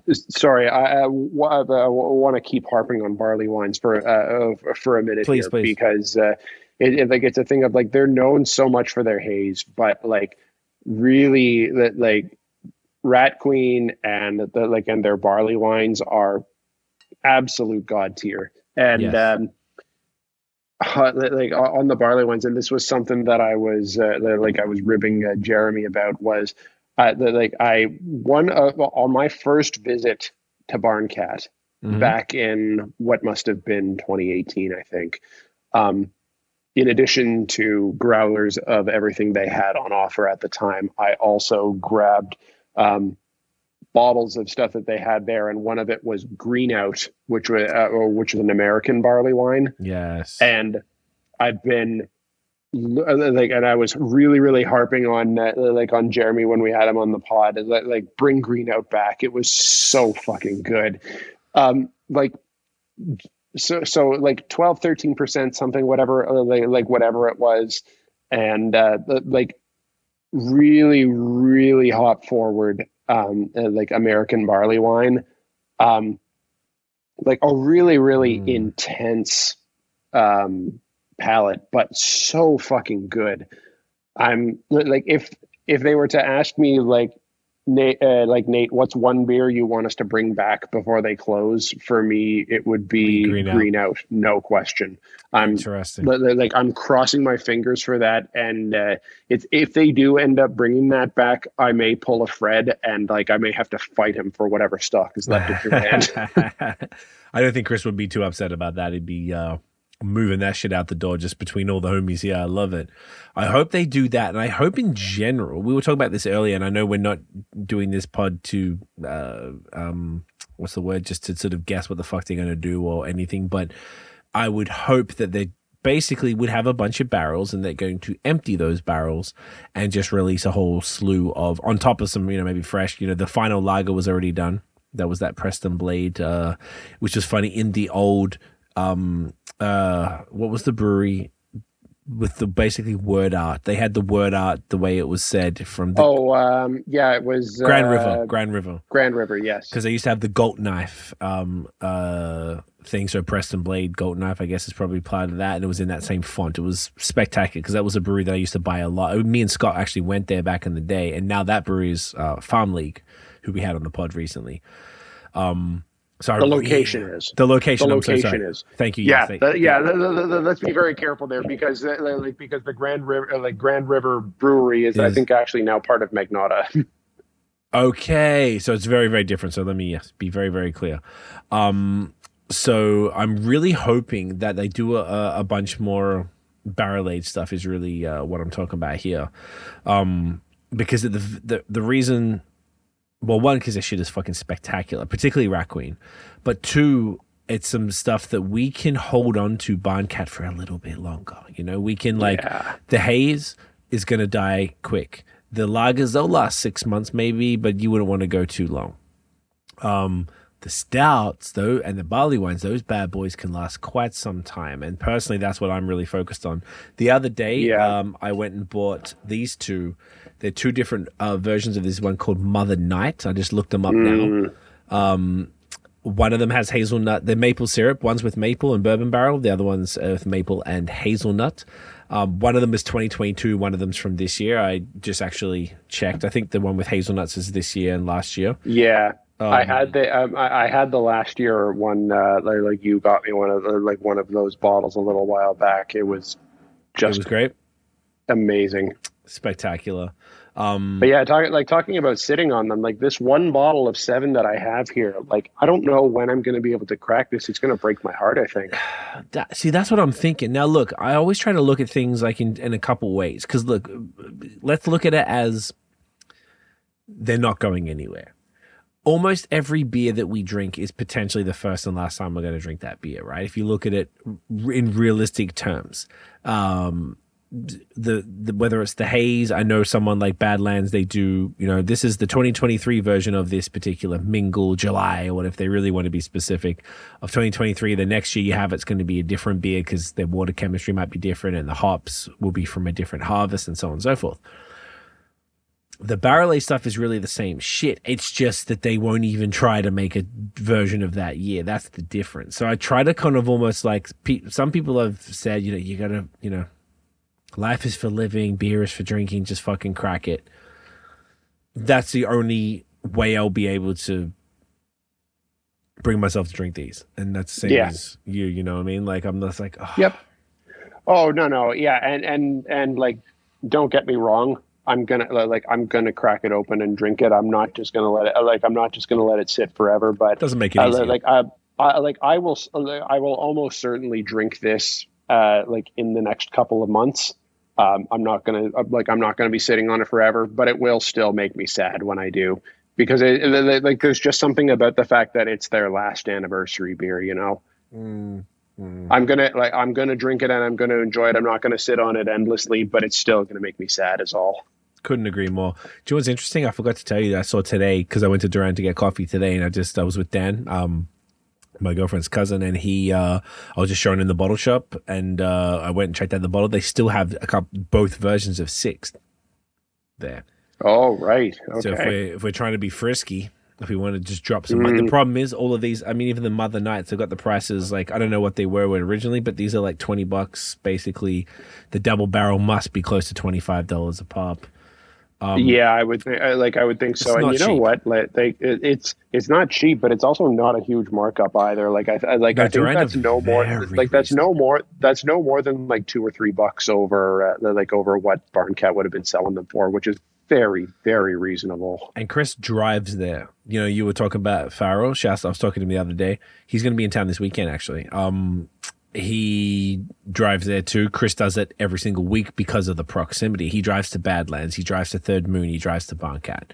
Like that fucking guy's putting miles on his whip. He must be listening to podcasts out the asshole, and it's it's it's a lot of work for him. So for only adding a couple bucks, um, to the releases, to me, it's very. He's absolutely not trying to bleed anybody. He's just passionate about beer and like wants to support the breweries. That's why I want to support him because he makes my life easier. Yeah, you know. What I'm yeah, saying? that's like, so cool, man. It's, it's so like cool. it's so cool that you've got that right in your backyard. And he texts me too. Like we made friends. He helped me find the area he wanted to live in before I even knew him well. Met him for the first time. He fucking spent like an hour with us in his busy cafe while and, and, schooling us on all the different areas. And like you know when badlands the select stuff i was talking to you about it we were considering doing an order because we weren't sure if they were going to get it because like it depends if it all sold out at the brewery. And then as soon as it the next day he was like hey getting the selects on thursday. Come through. I'm like my man. And it came through and got everything got some for you got the shit for me like boom boom. Like I appreciate that. I appreciate him a lot, and I just want his business to thrive. His coffee's my favorite in the city. It's a vibe. He's got a wine slash beer bar opening in the back. It actually had one. Yeah. I don't know if I told you this.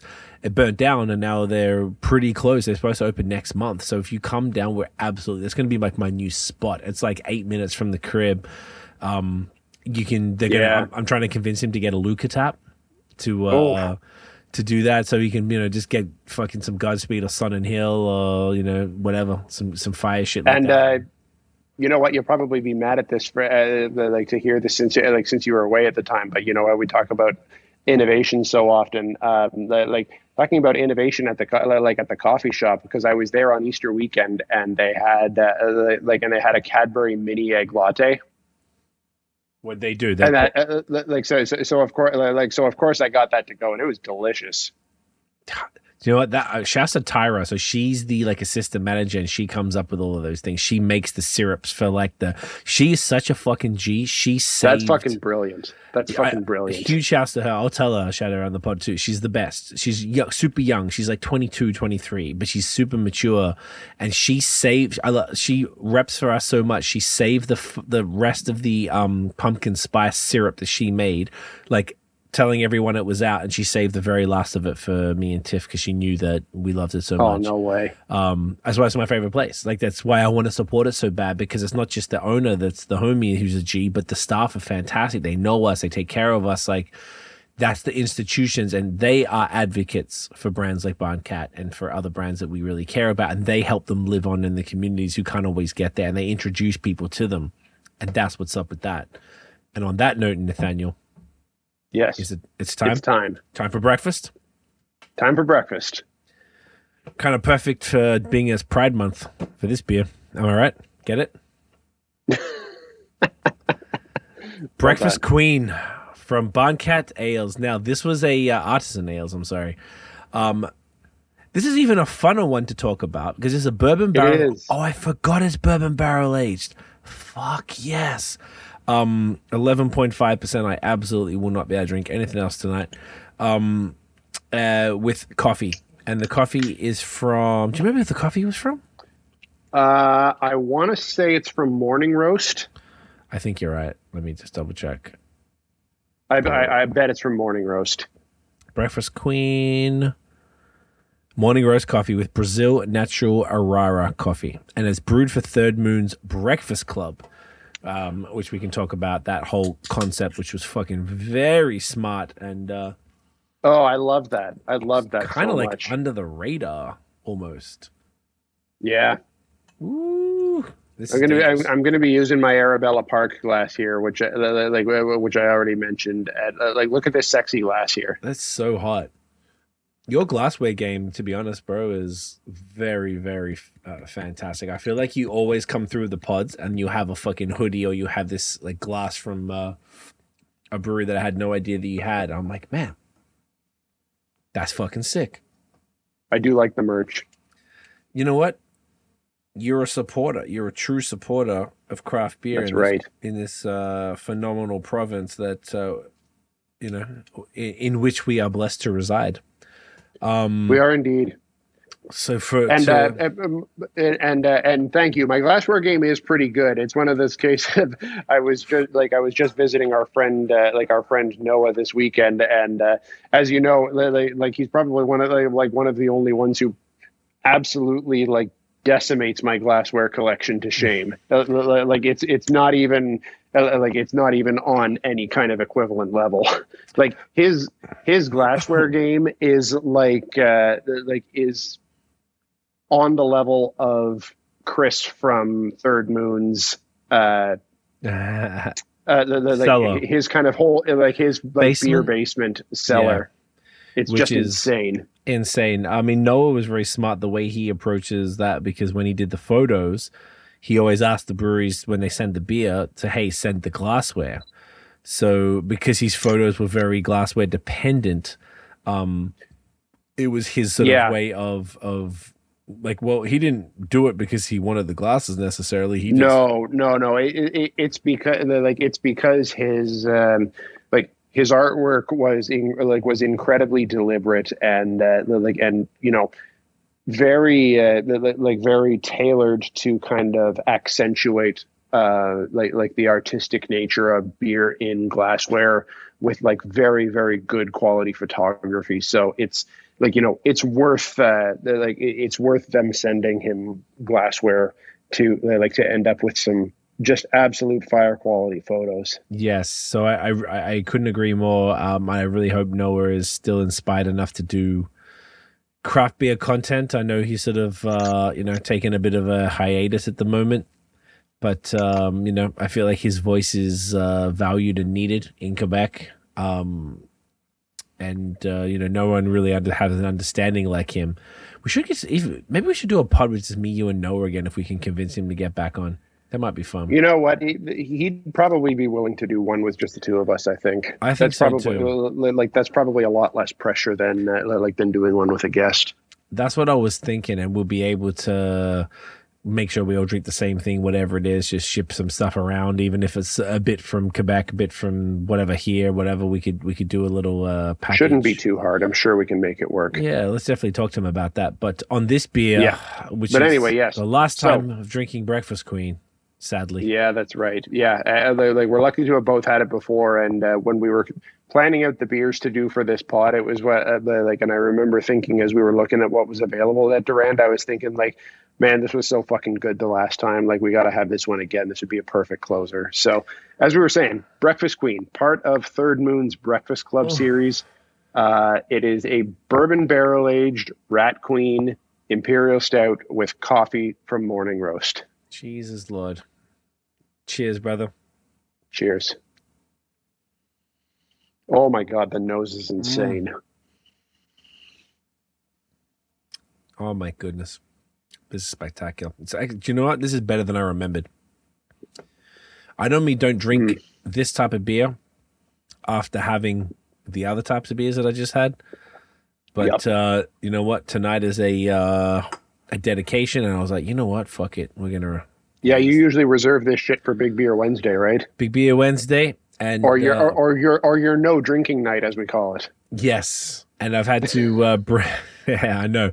I actually decided to make Big Beer Wednesday official, and then I brought back Tuesdays just because of the sheer volume of beer right now and because we're doing so many podcasts and i know this is first very very first world problems but when you're doing podcasts we're drinking the beers from the podcast so then it's not assisting me in getting through the volume that uh, i have like i went to Durand today and i'm like oh i want that i want that i want that i want that i'm like i can't because i got I just got a shipment from you, and I have Messorem and Brewskey and Sankiem and a bunch of shit.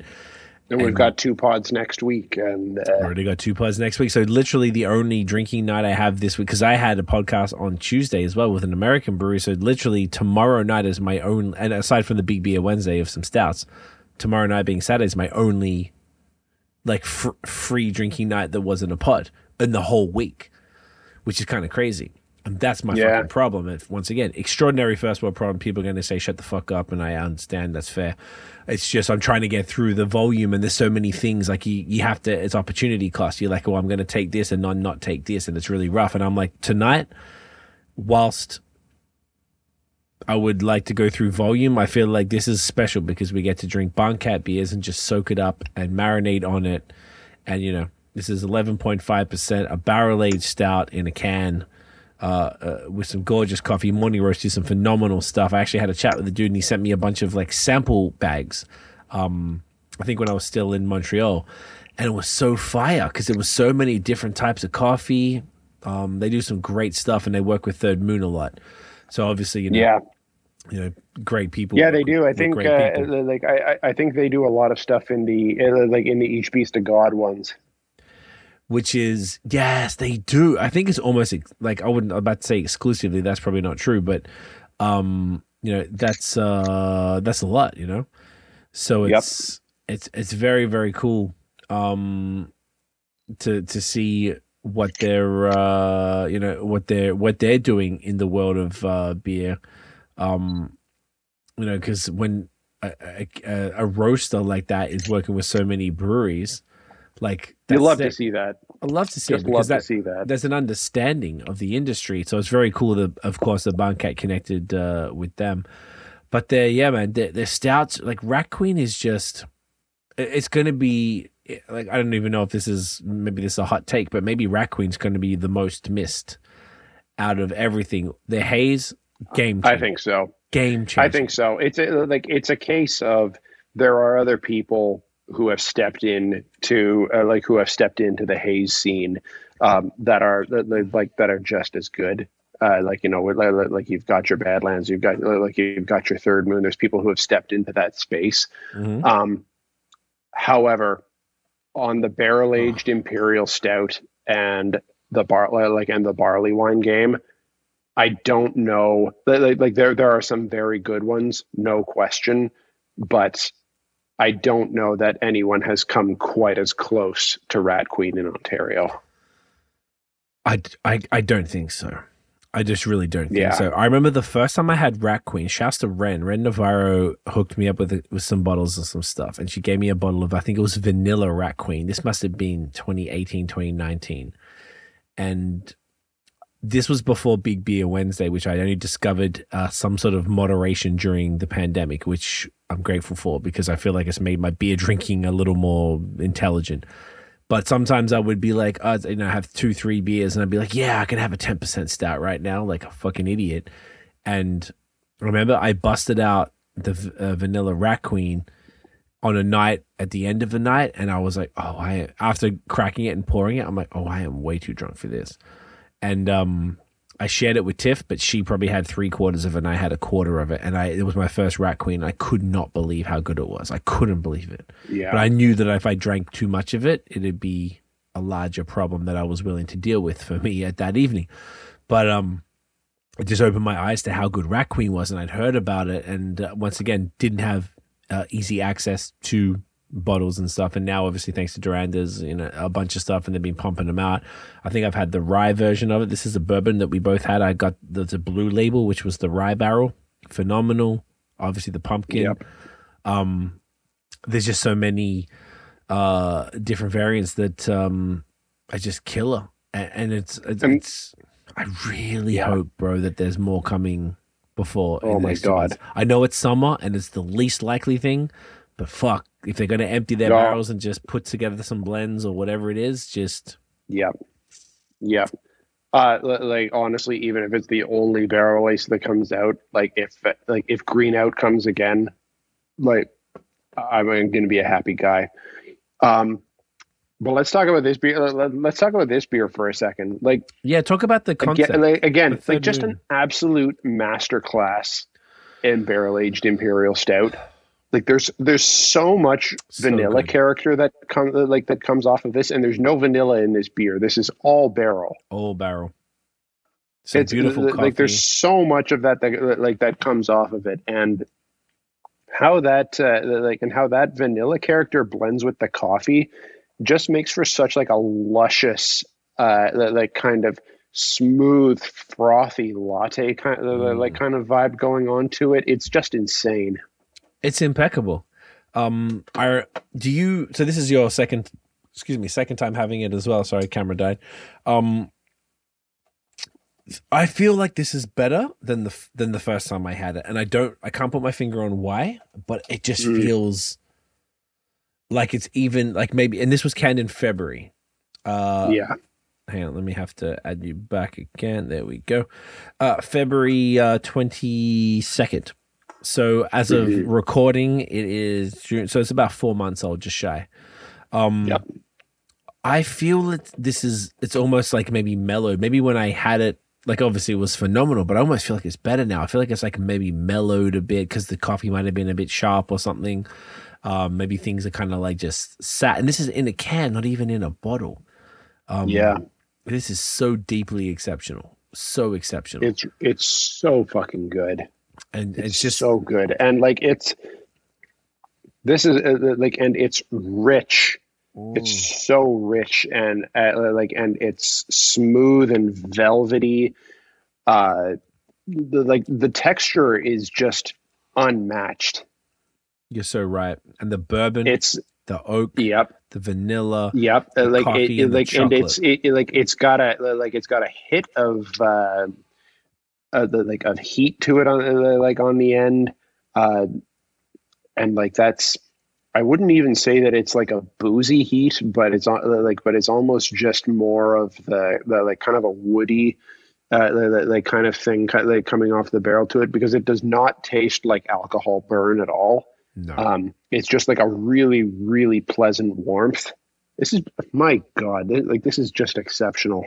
It makes me sadder drinking this yeah. right now because I'm like, yeah. fuck, man.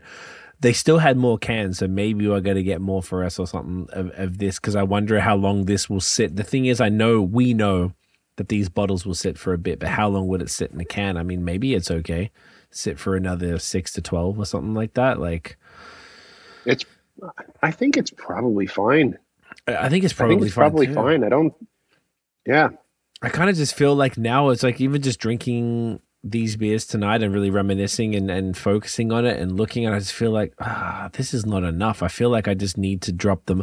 Like, once again, it's an investment, but it's like some of the best beer that this province has ever seen across the board. And if, you know, like, money is ephemeral, it's, it's transitory, it's, uh, you know, whatever you put out comes back to you, whatever, you, you know, so yeah. fuck it, fuck it, you know, like supports Durand, supports Barncat, make sure that, you know, I mean, they already got their money, I guess, but, uh, you know, keeps Durand yeah. so they don't sit on the stock and it's. Well, then, yeah, like, well, well like, all I can say is that, uh, whenever I've been sipping, uh, on a barrel aged beer from Barncat, be it Rat Queen, be it a barley wine, um, whatever like whatever the case is as I'm having that sip, I guarantee you, I'm not thinking about uh, the eighteen or twenty dollars that like that I spent on that bottle.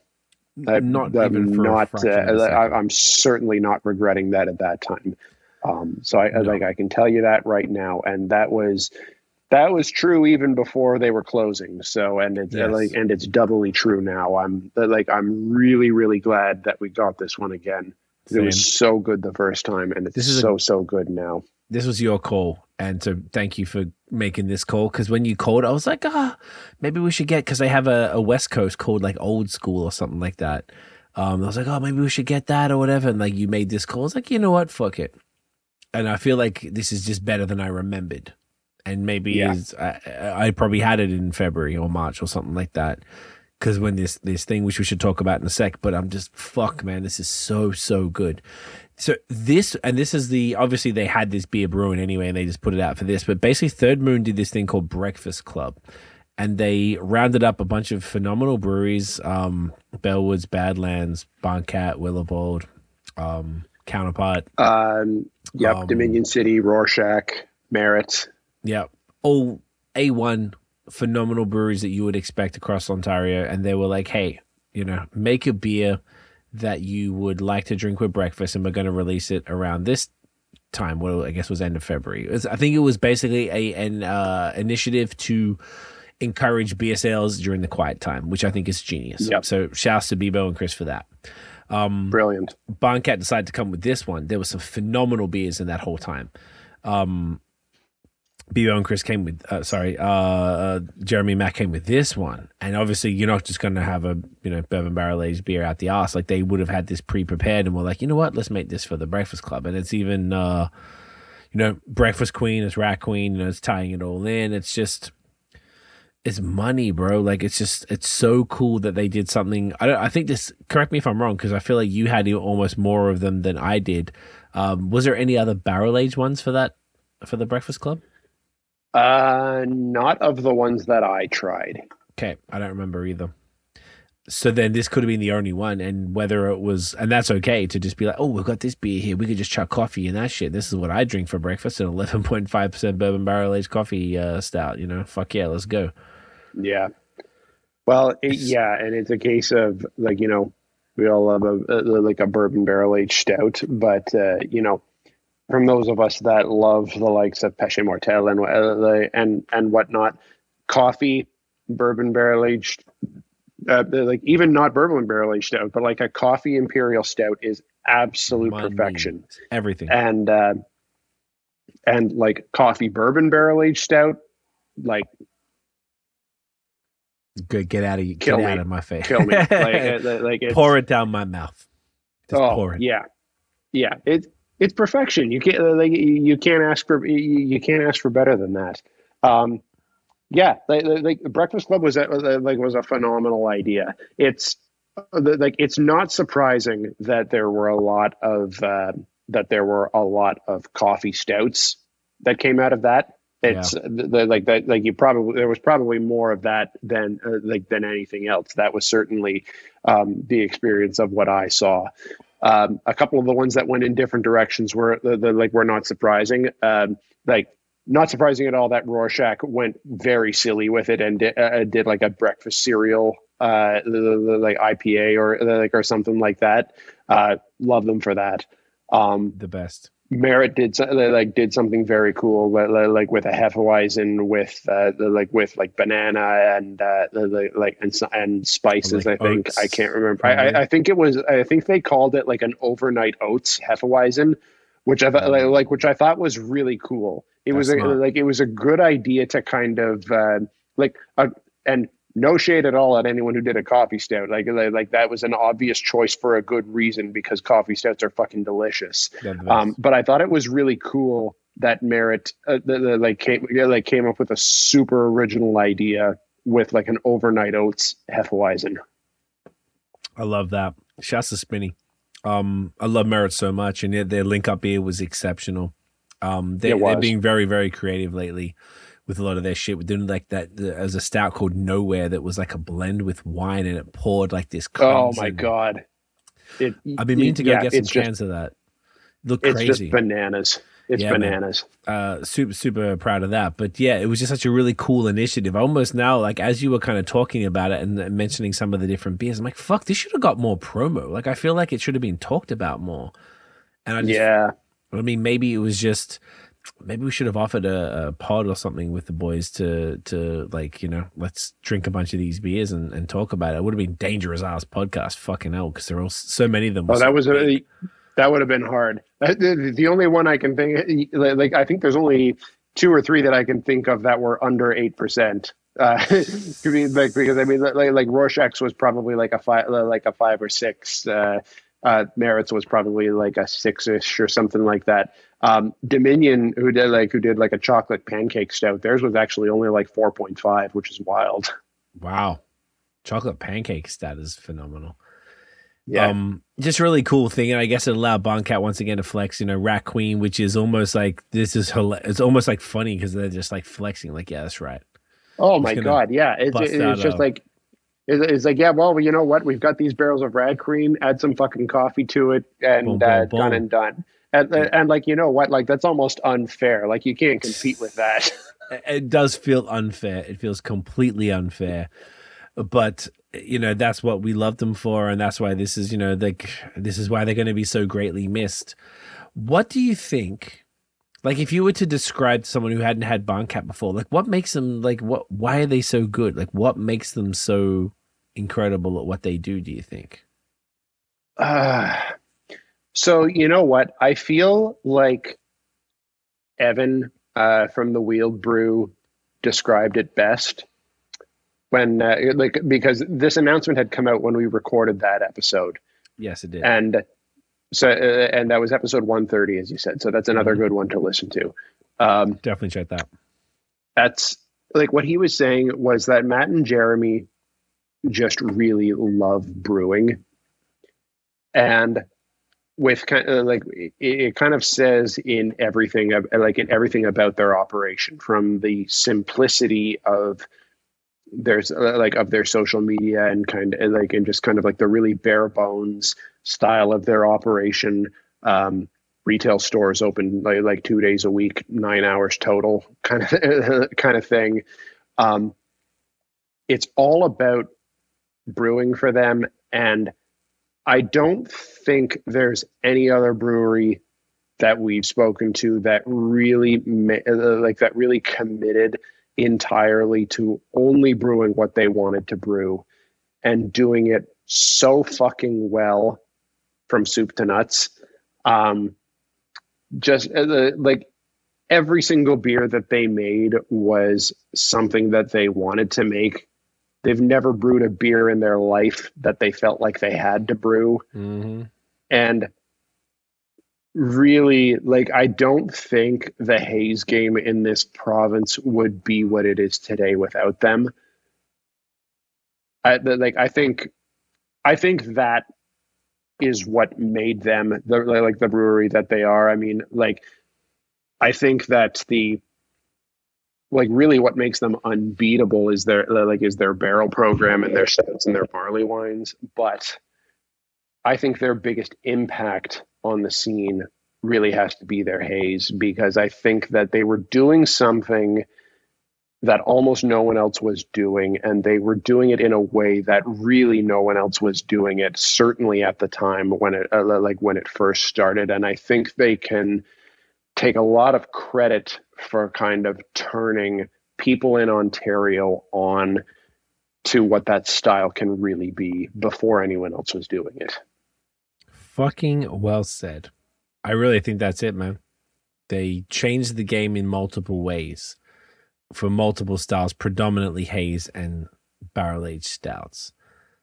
And the great thing is that fortunately, one of those two we can keep around for a bit longer to continue to remember their legacy and what they've contributed in all of our various cellars or cupboards or fridges or whatever it might be to just uh, you know be able to crush them over the next few years re- in reality yeah those beers should should be at pretty reasonable levels for quite a while depending on the level of um, adjuncts. Um, yeah man it's I don't think we're under, understating the their their contribution to the to the scene, and um, I really you, don't think so. I feel like I, anyone like, like I know I know how much they like I know how much they meant to me when I first got started in the scene, and I know a lot of people got started in it around the same time that I did, and I know that they mean as much to a lot of people in Ontario as they like as they did to me. There's like there's no question, and you can look no further than the comment section on the post that they like that they announced their closure. Just the love that they like that they get from craft beer consumers, but also from everyone in the scene who like who they've inspired, um, who like who has really been an inspiration to them, like whether it's in their haze, whether it's in their uh, like in their imperial stout program, whatever it is, anyone who's worked with them, anyone who's collabed with them, uh, like it's just an absolute shower of love that you can see in that uh, like in that comment section from that announcement. That you can really feel um, the love that everyone has for them and uh, like and kind of the pain that everyone is going to, uh, like is feeling from the loss of uh, from the loss of them in the scene. Once again, well said. Exactly. I couldn't have said it better, bro. That's what it is. So if you're not familiar, I mean, like, fuck, please go if you're able to get access to um to, to Barncat beers. Um, you know, do yourself a favor and uh and grab that. Um, if uh, if you haven't listened to the podcast, go listen to episode ninety five uh, with Nate and I and Jeremy to understand a bit more about it. And go check out at Bar- Barncat. Is it Barncat Artisan Ales? I don't know why I just forgot all of a sudden. I've been on there. Barncat uh, Ales.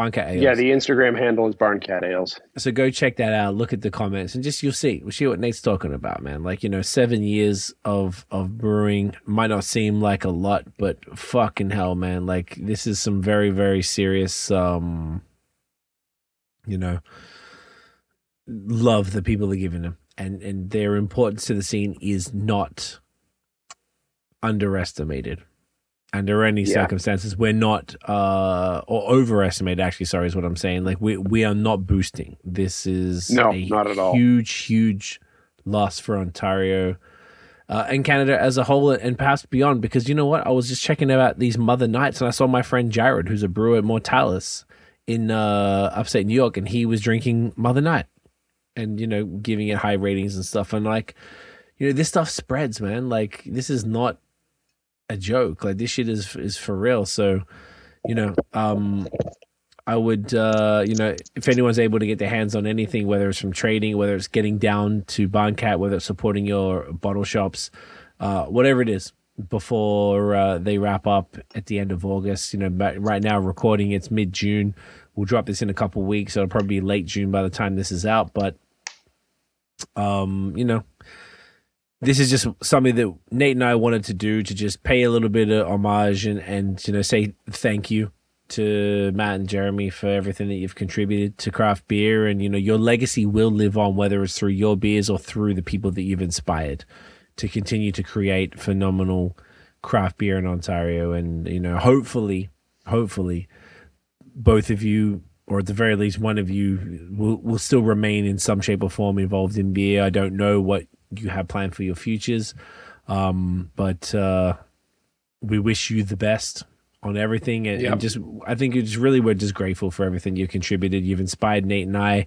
Um, we've enjoyed very very much drinking everything that you've done, and I, I couldn't even say I've had a a great beer from Barncat. It's been exceptional every single time. There's not average. It's not great. It's fucking exceptional. And I don't think I'm fucking boosting in any shape or form by saying that. Nah, you're really not. Um, yeah, couldn't yeah. agree more. It's uh, like we really, we really can't overstate uh, kind of the impact that you've had on the scene and uh, that like and the love that we have for you for like for the beers that you like that you put out and uh, like and the impact that you've had um, on the scene to uh, like from the consumers to the brewers that have come after you it's uh, and uh, and again like we were saying the comments on like the comments on that post speak for themselves. Um, you know you can like you can really feel the love uh, from every corner of the province. Anyone who's ever worked with you everyone who's uh, um, like, like who's ever interacted with you um, uh, and, and like and really like everything else from there. Um, like and a couple of other things that I, like that I'll add. Uh, Jeremy, I'm sorry for drunkenly talking your ear off at uh, like at Dominion City for um, at, like when we were at the festival there. Um, oh, the I was a bit. Uh, oh, geez, I like I like I was starstruck and uh, like I it, it, was the end of the night and I was drunk like I was drunkenly talking his ear off and I like I, am sure I was being really fucking annoying, but uh, but I, I couldn't control myself. Um, and on the uh, pod, he last, said it was cool. He said you were cool, but he did. Know. He did. He did. he was very nice about it. Um, the one last thing that I'll add is that, like, I think a lesson to take away from this is that with the economic circumstances that we find ourselves in, um, in the like in this province and uh, like and really everywhere because we know this is happening everywhere globally. Um, yeah. It's it's hard for everyone right now. Um, the beer scene is uh, the, the, like is hurting. It's hard for everyone. Sales are uh, like sales are slumping. Ingredient costs are rising. Um, fees for everything from shipping to taxes to uh, like to to you name it. It's uh, like it's always going up. Um, it's just getting harder and harder. That like there's no one this that this is getting easier on. If there's someone who it, like if there's someone who is making a product that uh, like that you enjoy like on the regular support them as much as you can because Facts. no one uh, like no one is immune from this. Even like even your favorite brewery if you think they're the best in the province and everyone loves them um, no one is immune from the difficulties uh, like of the current time. So support them as much as you can. Um, like, to, to whatever was is within your means because of course it's hard for the consumer as well. I don't want to um, put undue responsibility on people who are all like who are also facing difficulties right now because it really is tough for everyone right now. But it's just a reminder that no one is immune from this so support the businesses that are important to you. Fucking well said bro. I feel like you're just dropping gems this last like 20 minutes native. I, am like well, I'm I'm really just speaking from the heart here, man. Like, no, like I appreciate this, you, man. Because, like, like because this this loss hurt. This one yeah. really, really hurt. This was rough. This was really rough.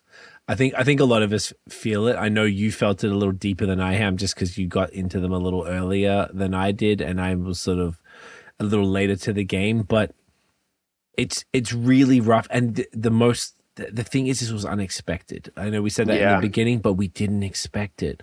And like you said very, very eloquently, this could happen to anyone. And we just need to, if it's like the equivalent of giving people their flowers while they're alive type of thing. And their flowers in this case are the money. Keep that business alive. If you, and, and this goes beyond just your craft brewery. Obviously, that's what we're focused yes. on here. But if you love your local cafe, go there whether to whatever it is in your means. Go there once a week. It doesn't have to be every day. Once a week and get your favorite drink and, and, uh, and support them, or your favorite restaurant, or your favorite supermarket that's not a mainstream one, or clothing store, what, whatever it might be. Like small businesses hurt. We lost. Last I heard, it was ten thousand restaurants during the pandemic because of all the lockdowns. We lost forever.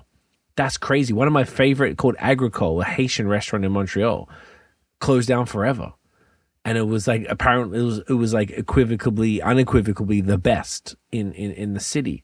So like there's a lot of loss that we've had with regard to that. And then now in beer you know that part of of time is is done with but now it's a different challenge. And the challenge is uh, uh, you know just like then where to every business it's a little different now but it's still challenging. And some businesses might be like it's better to close our doors and to keep going. And i understand and respect that doesn't mean it make it hurt any less because small businesses are the heart of communities and communities are what we all live in and you know we're all a bunch of people living in communities you know helping each other out just trying to make trying to fucking get by and craft beers are a community hub, as we just talked about uh, in depth um, last night with Wavemaker in Cambridge. You know, community hubs are in- incredibly important. Um, and and we have to just get behind them behind any business that means something to you. So whatever it is you know right now particularly we're talking about breweries. So you know like nate said nobody is immune. Anything can happen. This was a surprise not just to us Yeah. the beer drinking community but i've never spoken to anybody in beer about it. Now i haven't spoken to like 20 people but i've spoken to a handful of folks and everybody was surprised. Nobody was like oh yeah yeah i could see that happening. Nobody bro. Like these guys were renowned. We couldn't do a two hour episode just you know on a brewery that was kind of meh. Like it doesn't happen. Nah. this is these guys are fucking game changers and they will forever be remembered. Their legacy is cemented. Um so support your people and if you're able to get hands on anything uh, from Barncat over the next couple months while things are available, do yourself a fucking favor and, and, and do that, whether it's directly at the brewery or through your favorite bottle shop. It's uh, they're going to be dearly, dearly missed, man. I'm very, uh, very happy that you and I did this. Thank you again for suggesting to do this. This is very course. meaningful. I feel conflicted but lighter maybe of getting all of this off our chest and putting it you know in concrete for everyone to hear and hopefully commiserate together you could listen to this and drink some barncat and shed a little tear just a little quiet tear and you know yeah you know Yep. think about what they did for you and just pay homage, man. Like it's uh you know, beer is not just we you know, we've both been in it for a bit and I know a lot of people listening have been drinking for a long time. A lot of people have been into it a lot longer than us and they'll understand exactly what we're talking about. I'm sure they have a bunch of stories. So if people do have stories, you want to share it with us, you know, when we post the the reel and stuff, leave it in the comments or DM us and maybe we'll bring it up in a separate thing and love to hear if anyone has specific stories about Barncat. I think that would be really dope to hear that too, you know? Or you know what? Maybe uh, like maybe what we can also do in uh, uh, like tying it into when like to when the uh, like to when the episode launches, we can put out a call for uh, like a like a short barn cat uh, like one liner or whatnot that we can uh, like that we can repost in stories or something like that. Um, it's a great something that I'll uh, like that I'll say as well uh, when we post the uh, like when we post the reels for this because this will be coming out in, uh, in like in a couple of weeks in it like in late June because this is because we've got uh, we'll have another month at that point, uh, like for the month of July, that they'll be throwing out new releases. Um, like, I mean, I'm sure they've already got the schedule of what's going out, so you know it's not going to influence anything. But just tell us what you're hoping to see in the next month. Like, which beers are you hoping to uh, like that they're going to bring back? What are you really hoping that you're going to see in the final month of releases of Barncat? Like, what are your favorites that you're hoping will come back? I've already mentioned Green Out, um, like as a barley wine. Another one that I'm hoping to see again. One of my all-time favorites is Cats in Space. They're uh, uh, like Yes, they're all galaxy, uh, like they're all Galaxy Double IPA. That's uh, like that's one Love of my all-time favorites from them. I that's one of mine too because you got it for me, and I just meant it was just so I, I can't express how much that meant at the time of how much just like oh my god I'm drinking Barncat like I lost my shit. Um, I agree. I feel like that too, and I'd love to see the Vanilla Rat Queen if they if they bring that back because I feel like I didn't get to soak it up enough. Um, Tiff certainly did. I'm happy for her, and I got some of it, but I was a little too lit. But yeah, man, this has been really great. We'll post all this stuff to make it a little more engaging for everybody because we just want to celebrate and hopefully Barncat can, you know, Matt and Jeremy can can see everything and just understand how appreciated and valued they are by the whole drinking community and of course the, the actual industry themselves. So I'm sure they know, but it's once again it's always cool to see it and just get your flowers a little bit and it does hurt and stings that this is happening and i just wish them both well and whatever happens next i hope they're successful and they thrive and they just have a great uh, career in whatever they choose to do. You know they, they contribute a lot to the scene and they should be uh, appreciated and celebrated as such and uh, i hope they i hope they feel the love from all of this you know? I hope so too. yeah my brother. So let's do the thumbnail and we'll uh, take this bad boy home Yep, let's do it. we'll see if i can get all three of these i feel like we can I'm, th- I mean, that shouldn't be too hard. That's easier than six that we do sometimes. You know. I know, right? Here we go.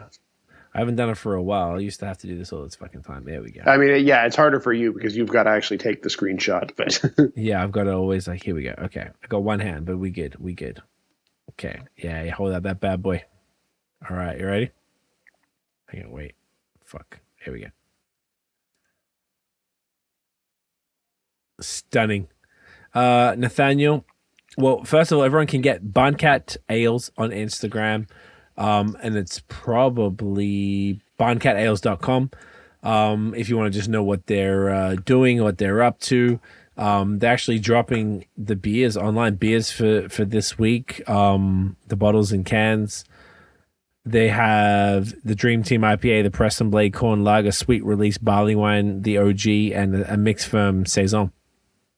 Uh, right now for beers for this weekend, June 16th and 17th. As of recording, you will hear this a little later, so make sure you check their website to go uh, see what else they are doing. Uh, Nathaniel, where can everyone find you online, sir? Uh, you can find me everywhere at Nathan Does Beer and right here on BAOS Podcast. You know, the fucking vibes. We're here every week, guys. Thank you so much for watching and listening and reminiscing with us because this was a different uh, thing for us tonight. And it was, I, I feel I, I, feel great after this. This was really good, brother. Um, guys, thank you for watching and listening. If you enjoyed the episode, smash the thumbs up, hit subscribe below, hit the notification bell, Nathaniel. Ding. So you know when the new new drops. Follow us everywhere at BAOS Podcast and check out the long form audio. We drop every Wednesday right now. We have the audio in the uh, morning and the uh, video in the evening. We're dropping the link up. So you'll still see the link up series on Mondays at the moment until that wraps up. And we'll kick that back in sometime in the summer when the next series wraps. Um, guys, stay tuned. Throw us five stars, Spotify, Apple Podcasts, and just go send Barncat some love. Just go tell them tell them what they meant to you and uh, tell us what they meant to you because we want to share it. We want to keep talking about it, keep that conversation going. Appreciate y'all for watching and listening. We'll see y'all on the next one. Peace. Cheers.